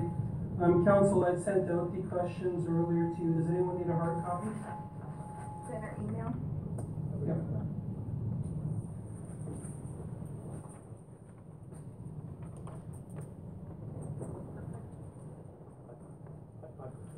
Yep, no, I. I got it at work, read them really quick, but didn't print it either.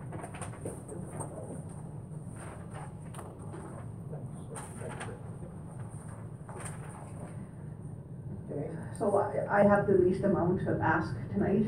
That's good, that's. Bad news, I, I need it by October as well. So, uh, we're asking for three thousand dollars to help pay for the expenses of bringing the G seven G in. That's all we have to pay for them, they don't take, require a fee. A speaking fee, but they do require their expenses to be covered. So I'll be speaking to him in the coming days, the next few days, to see what that will be for, for total. So do you have any questions uh, on the ones I've already answered, if, if you need any, anything, are you familiar with the G seven G? No, Yes. I'm not. Should. be. So, I'm not so cheap, I'm just. I You said- just reacted to that comment. They're a, a British Columbia, Alberta corporation, they were formed to develop alternative solutions for the benefit of everyone. They will be supported and approved by directly affected First Nations, complete with equity ownership. I spoke to Matt Vickers a couple days ago, it was Friday, and he was just going into a meeting with the Transportation Minister of Alberta, and he said they were in the final cha- stages of, of getting their, their, uh, money. So said, like, it's, it's happening, and it's happening quite quickly, apparently. So I thought it would be really great timing to have them come and speak in October. With, everything that's going on with the pipeline, that doesn't look too promising at the moment. And I think this just gives us some hope, and, and, uh, I think that's what the business community of Peace River probably could use a little bit of hope right now. With everything that's been going on, you know, losing out for, um, Carmen Creek. And just the uh, economic climate in general, I think this would be a, a great, uh, positive project to present to the people of Alberta. Business Seven, community so of the Peace G River. seven G will carry Alberta resources to market. Isn't that what Prita is supposed to do for us?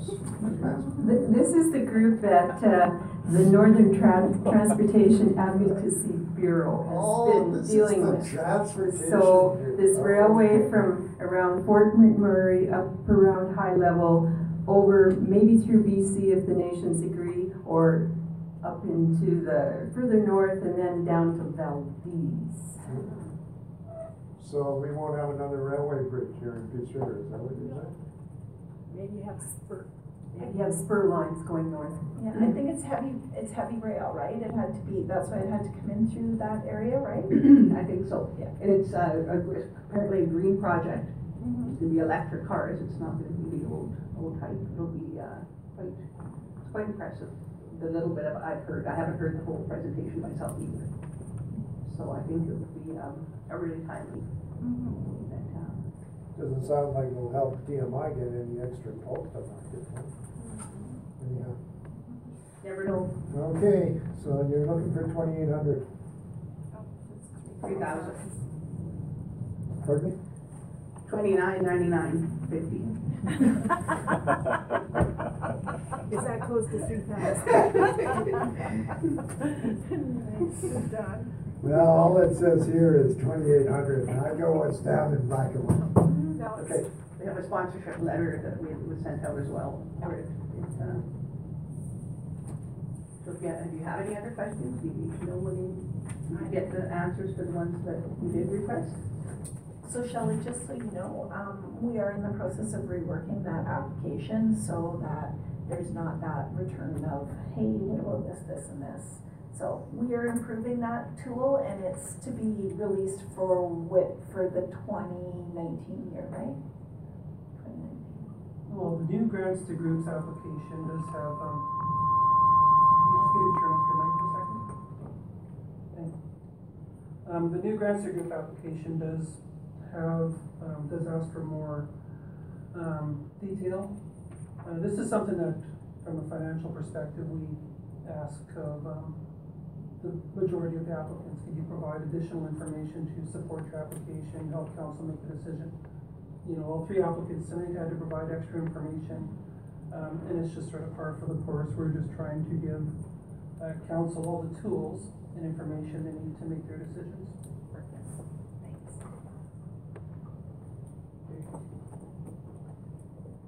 Thank you. No questions, Ms. Shannon? How much money do you wanna give TED Talks? I think they've left the audience, or are they still here? I'm not a TED Talk kind of person. Is that it then? Okay, well, thank you very much for having me. Thank you, Shelley. Um, we will go, we'll go through bylaws, because there's none of them. Uh, and then we will, uh, we'll recess for five, ten minutes. So the Press can ask the presenters questions if they're so interested.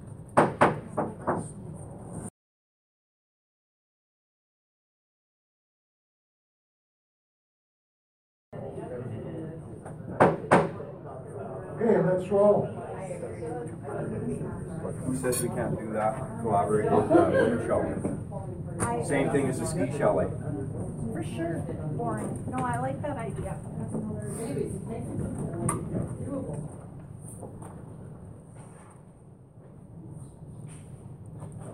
Okay. I finished it. This was a request for decision.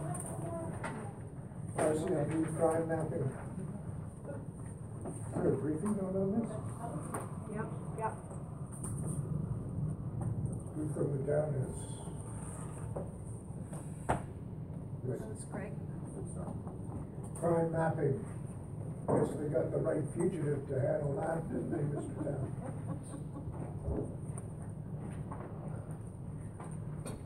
I will neither confirm nor deny your worship my supposed involvement in. Uh, so this is, uh, pretty straightforward, I think, um, the RCMP were here, uh, previous meeting, discussed their crime mapping initiative. Um, I think there was some general interest from, from, uh, council and councilors to, uh, consider this, and one of the questions after that meeting was the, uh, technological impact or ability to, uh, to proceed. Um, in discussions with our communication and IT departments, um, it, it sounds fairly straightforward, it's just a script and a little bit of coding on our website to be able to achieve this, so. um, There's no real negative pros and cons to doing this, um, there's no financial impact, it's just information and transparency. So if council is interested, we're looking for an affirmative, uh, motion or recommendation to make this happen. Good. Any questions? None, I'll entertain a motion of some description. I'll make that motion, your worship, to, uh, accept option one and authorize staff to set up a public facing crime mapping application on the town's website. All in favor? Ayes. I'm assuming. New business? First item is request for decision attendance of Peace Regional Healthcare Attraction and Retention Committee Skills Weekend.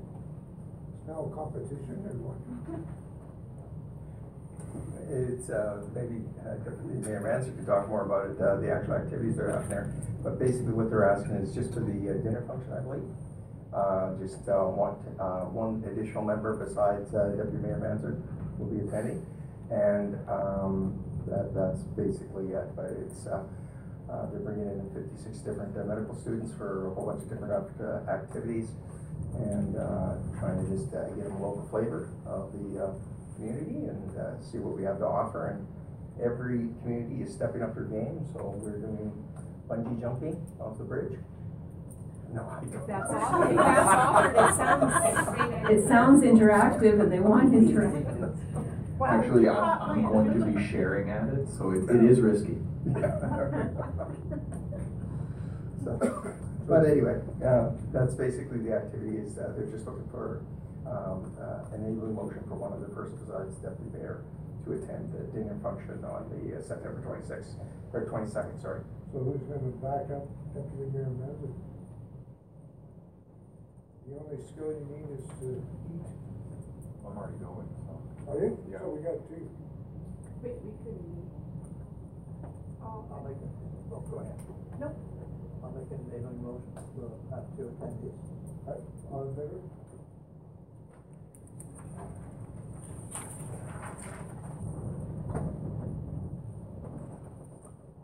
Okay. Next item is request for decision on the World Religions Conference. Uh, that's, uh, again on October fifteenth, the annual World Religion Conference will be held at Sawridge Inn. Uh, this, uh, event will feature scholars from Aboriginal spiritual uh, Traditions, Christianity, and Islam. Council has received an invitation to attend and present a welcome from the town. Um, Basically, we're just uh, looking for a council enabling motion for uh, any members of council to attend the conference. And uh, also, uh, one delegate to bring uh, greetings on behalf of the town. So that's September.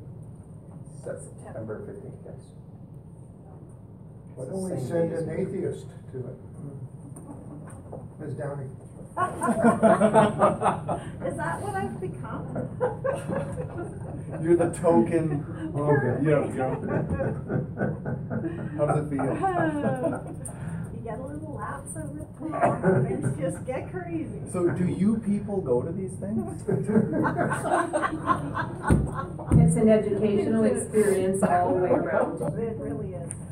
I would, your worship, I'd like to make an enabling, uh, motion for, um, council members to attend the conference, um, and, and one of them, uh, bring greetings from, on behalf of the town. Who's actually gonna go? Because there's no point in enabling anybody, particularly if no one's gonna stand up and make opening comments. We had, uh, we had a couple of uh, counselors in the previous four years that would step up for this, but, uh, we're not on council anymore, so. Uh, so is anyone actually gonna go? Two to three thirty this Saturday. Two to three thirty? That's what the poster says. It was just such late notice. Okay, I'll see if I can fit it in. Seriously, like, you, you gotta make a commitment to it one way or another, so, Yeah, sure. okay. I'm already booked for later in the day. The geese will all be dead by eleven o'clock. I'll, I'll, be- I'll get there. Oh, what? Okay. We do have a motion on the floor. Okay, uh, so you'll bring readings then? Sure. Okay, we'll just enable one, like, unless, nobody else is gonna attend. Okay, um, and you need Ms. Yoon to, uh, write up greetings for you? That'll probably be safer. Okay, Ms. Yoon. Did you hear that? Okay.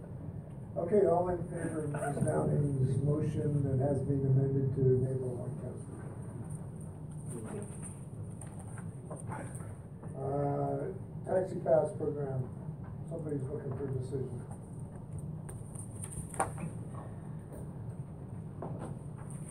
Your worship and council, the report before you this evening is the final revised taxi pass policy. Uh, council has seen the, draft policy previous GNP meeting and the policy changes, changes, excuse me, were also discussed at, at the council table in June. Um, this is the subsequent policy that we, uh, reviewed at the GMP meeting that with a very minor change in formatting is presented to you this evening with no other changes from that meeting. Um, as discussed previously, this would be a substantial change in the format and the program process of how the tickets are used by clients. Um, it will also mean a proper remuneration to cab companies for their existing fare rates. Um, the program tickets will be available to clients at the existing rate of fifteen dollars for twenty tickets. We will be adding a third booklet per month for clients at the same rate, same nu- number of tickets. Um, there are a number of options, uh, before you in the report. Option one being to proceed with the, excuse me, just at the tail end of getting better here. Um, that the existing taxi policy be superseded with the new attached and revised policy. And we proceed with the changes, uh, effective November first, twenty eighteen. Uh, option two is to maintain your existing program policy and make no changes as it were. Option three is for council to direct administration to explore other program options or program changes to the taxi pass program. Um, just a quick note from our previous GNP meeting, there was a question in regards to the, um, existing subsidy percentage, and I did the calculation, and the current program as it sits is an eighty-eight percent subsidy. So we're high eighties, uh, subsidization when it comes to this program all around, would be down to eighty-five percent with the new program rate, so a, a three percent reduction, still within, um, quite a high subsidy rate for a program. Um, administration does recommend that we proceed, council proceeds with the, um, attached new taxi pass program policy, and that we adopt that policy and put in place the changes effective November first, twenty, two thousand eighteen.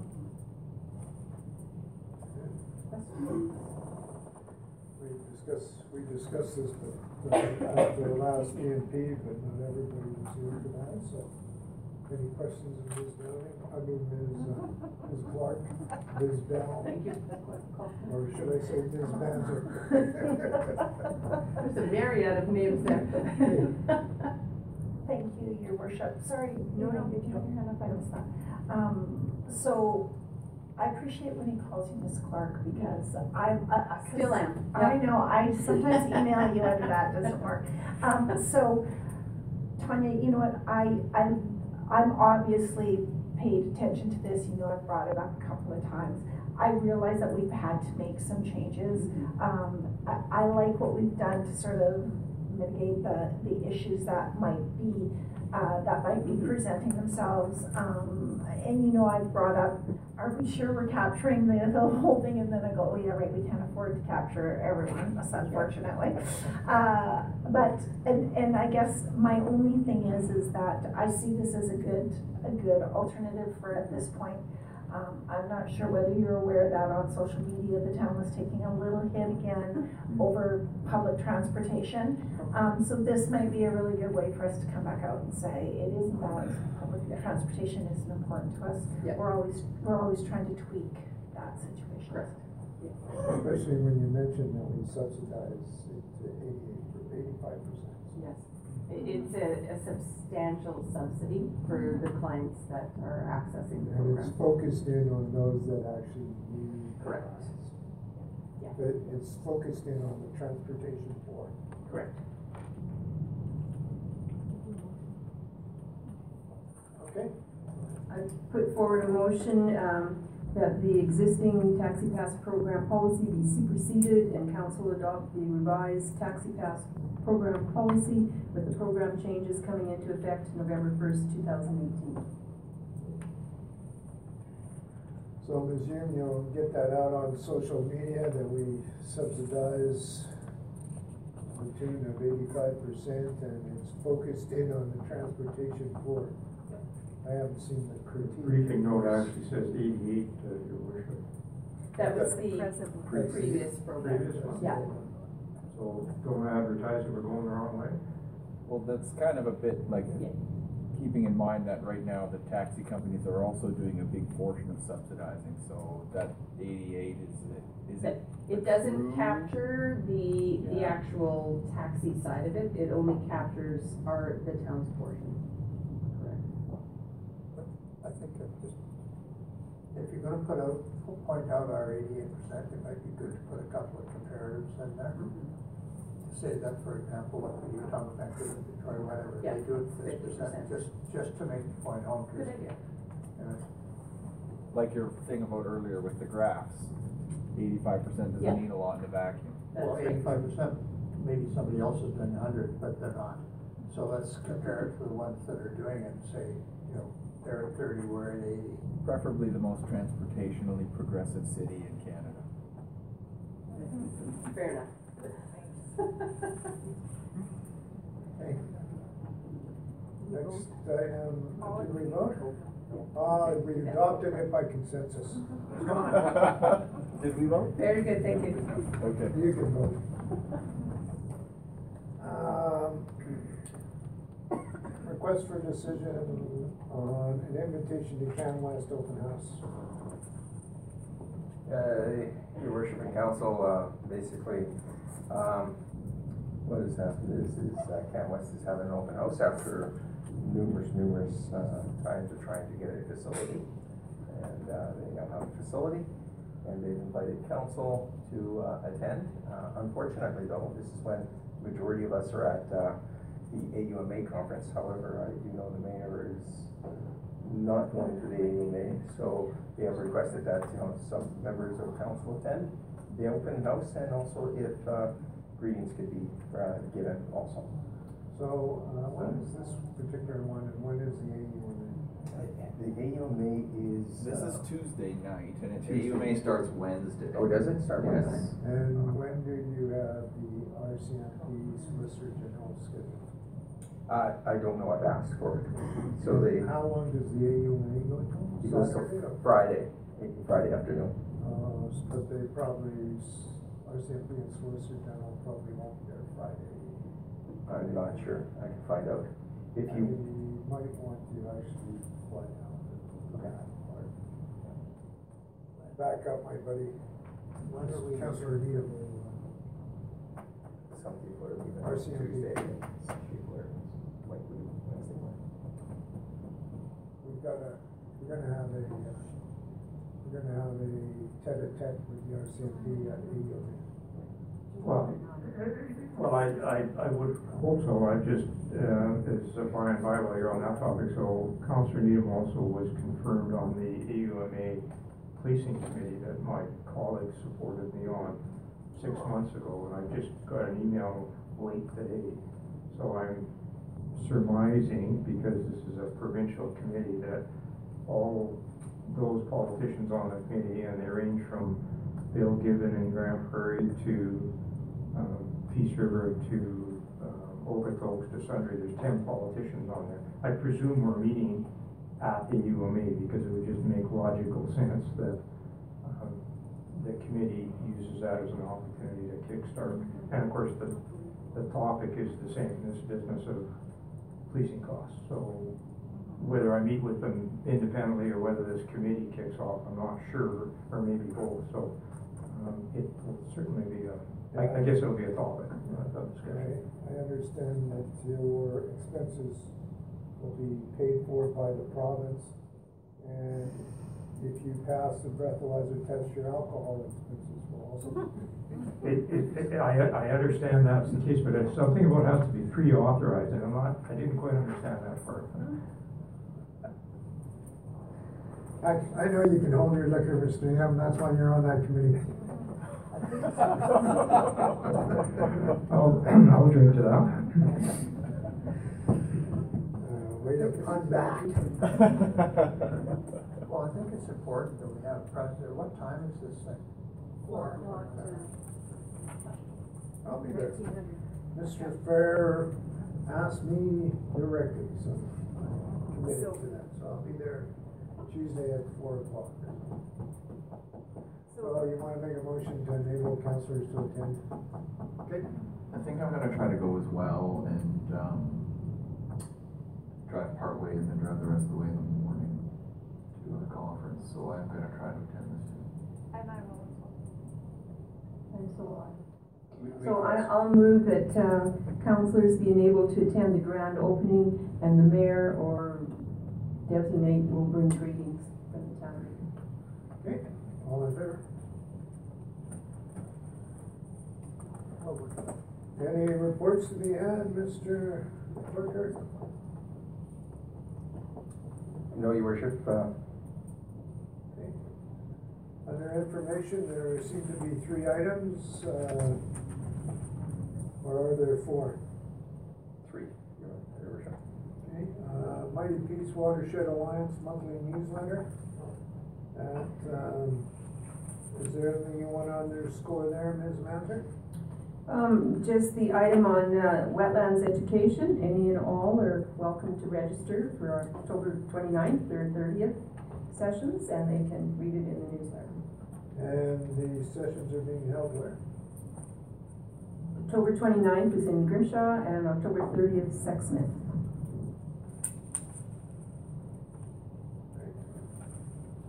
Uh, an indigenous way of life, traditional life skills. Uh, Ms. Mansard, I believe you're on our interagency, Aboriginal Interagency Committee. Do you wanna highlight anything on, on with respect to this information?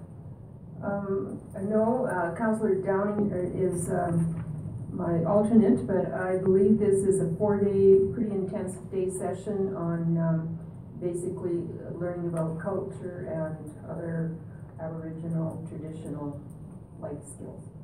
Is there, uh, so it's four days, is there an interest by one or more counselors to attend this? This event is here at Peace River, It is.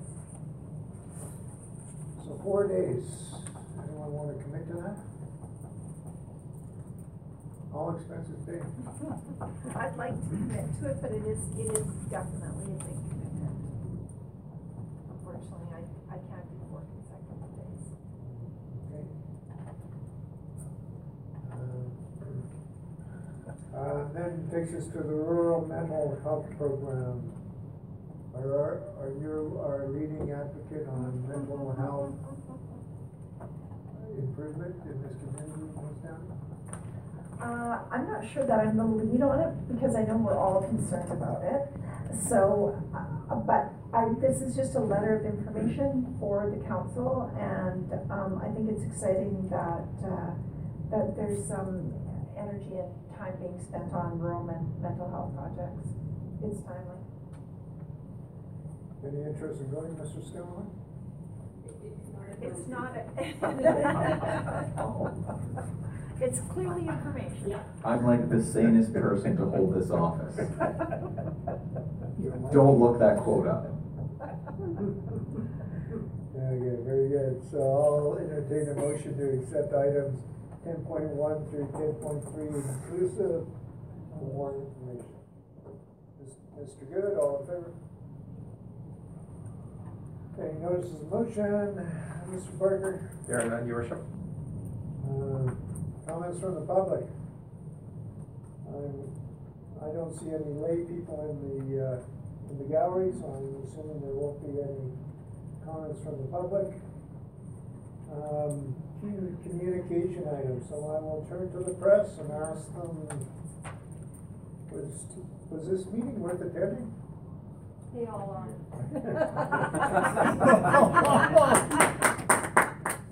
And, and what in particular about this meeting made it worth attending?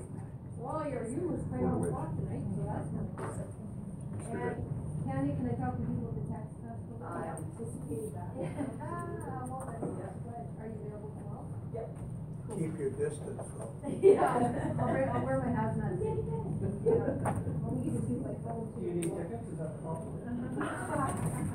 Never know. Ah, no. Get my phone. Or can I get some comments from you whenever tomorrow about the success of the motion, the motion you passed for the program? Okay. Indigenous way of life, traditional life skills, and mental health program, is there, who can I get information from about those? You know, the Sagitawa Friendship Center is the best one for the indigenous way of life. They put out the invite. Okay? Um, And the Rural Mental Health Project, you can actually find that on, online, it's a, it's a Health Canada, um, promotion, am I right about that, in partnership? Yeah, it's a partnership with the, um, FCSS Provincial Association. Oh, yes, that's right. Yeah, we want to promote that FCSS, right? And then also, Tanya, uh, two meetings ago, I did phone you. For the most part, yeah, we were talking about doing a tour, Mhm. um, yeah, but uh, we're gonna move it to October. So we can have a chat, or we can wait until, whichever, whatever works for you. Is there a date for the tour? Um, it'll be in October, and I don't wanna give you a date off the top of my head, and then we have That way she has thirty, thirty-one options. Third, no, we're, we the meetings, um, every other Thursday morning. So it'll always be in conjunction, that's when the architect's already here, we only pay for him once, um. So it's mid-October, but I'll send you a date. And so on the, just on the indigenous way of life, but who, who, who is the best contact, like who's the, it's not, um, So it's, It's, no, it's Antoinette, I think it's Oh. Antoinette Willier. Right. Yeah, at, at the Friendship Center, yeah. This, th- I've heard about this program before, and I'm actually really interested in it, but four days, four Oh, full days, it's a four full day program, and it's intense. And you have to commit to the four days, you're Yeah. not allowed to come and go. No. Yeah, it's a four day commitment. It's been offered here, um, a couple of years ago as well, so. So, so for counselors that attend conferences and then book off to golf, this would not be a good session. The World Religious Conference, that's this coming Saturday? Yeah, that's actually held every year, so. Yeah, I covered. Yeah. And Mr. Scamhorn will be our rep. And bring the evangelical point of view. I'm sure someone else will be there that knows more about it than I do. Go ahead. Yeah, can I just get a quote about the, uh, police crime mapping, and then I'm sure I'll have some questions about some of the other things later on. Okay. Orange your man for crime mapping. Awesome, thank you. I, I think we should also remember that Miserable Miles is happening That's right. this Saturday. Is it Yeah, I Saturday think- or I think it's the Saturday. fifteenth, Oh, Saturday, right. so hopefully weather's better. So we'll be promoting that on social media when we use you, as well, Miles. I think it Would you like us to? Yeah. I think you should. Because it is one of our grants for groups. Yeah.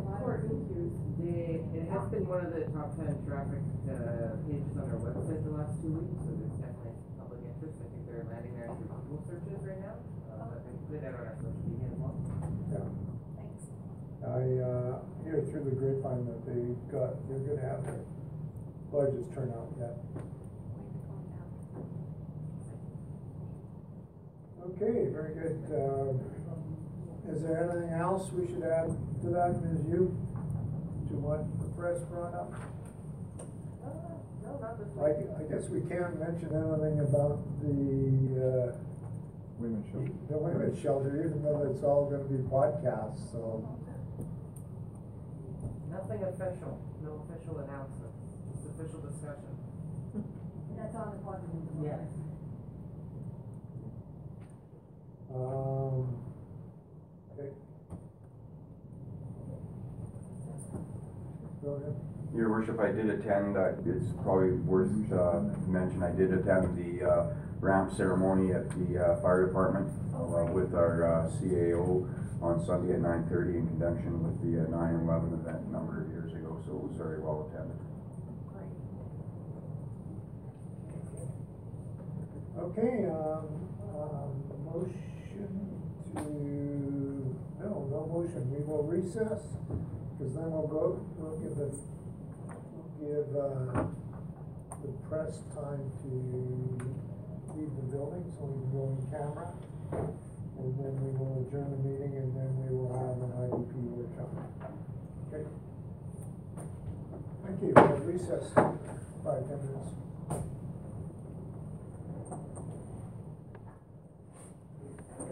Signatures for you, sir. That's for the sir. Candy, what time do you want?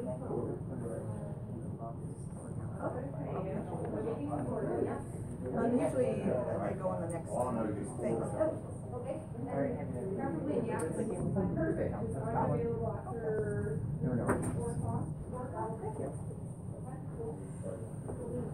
That work? Yeah. Yeah. Thank you.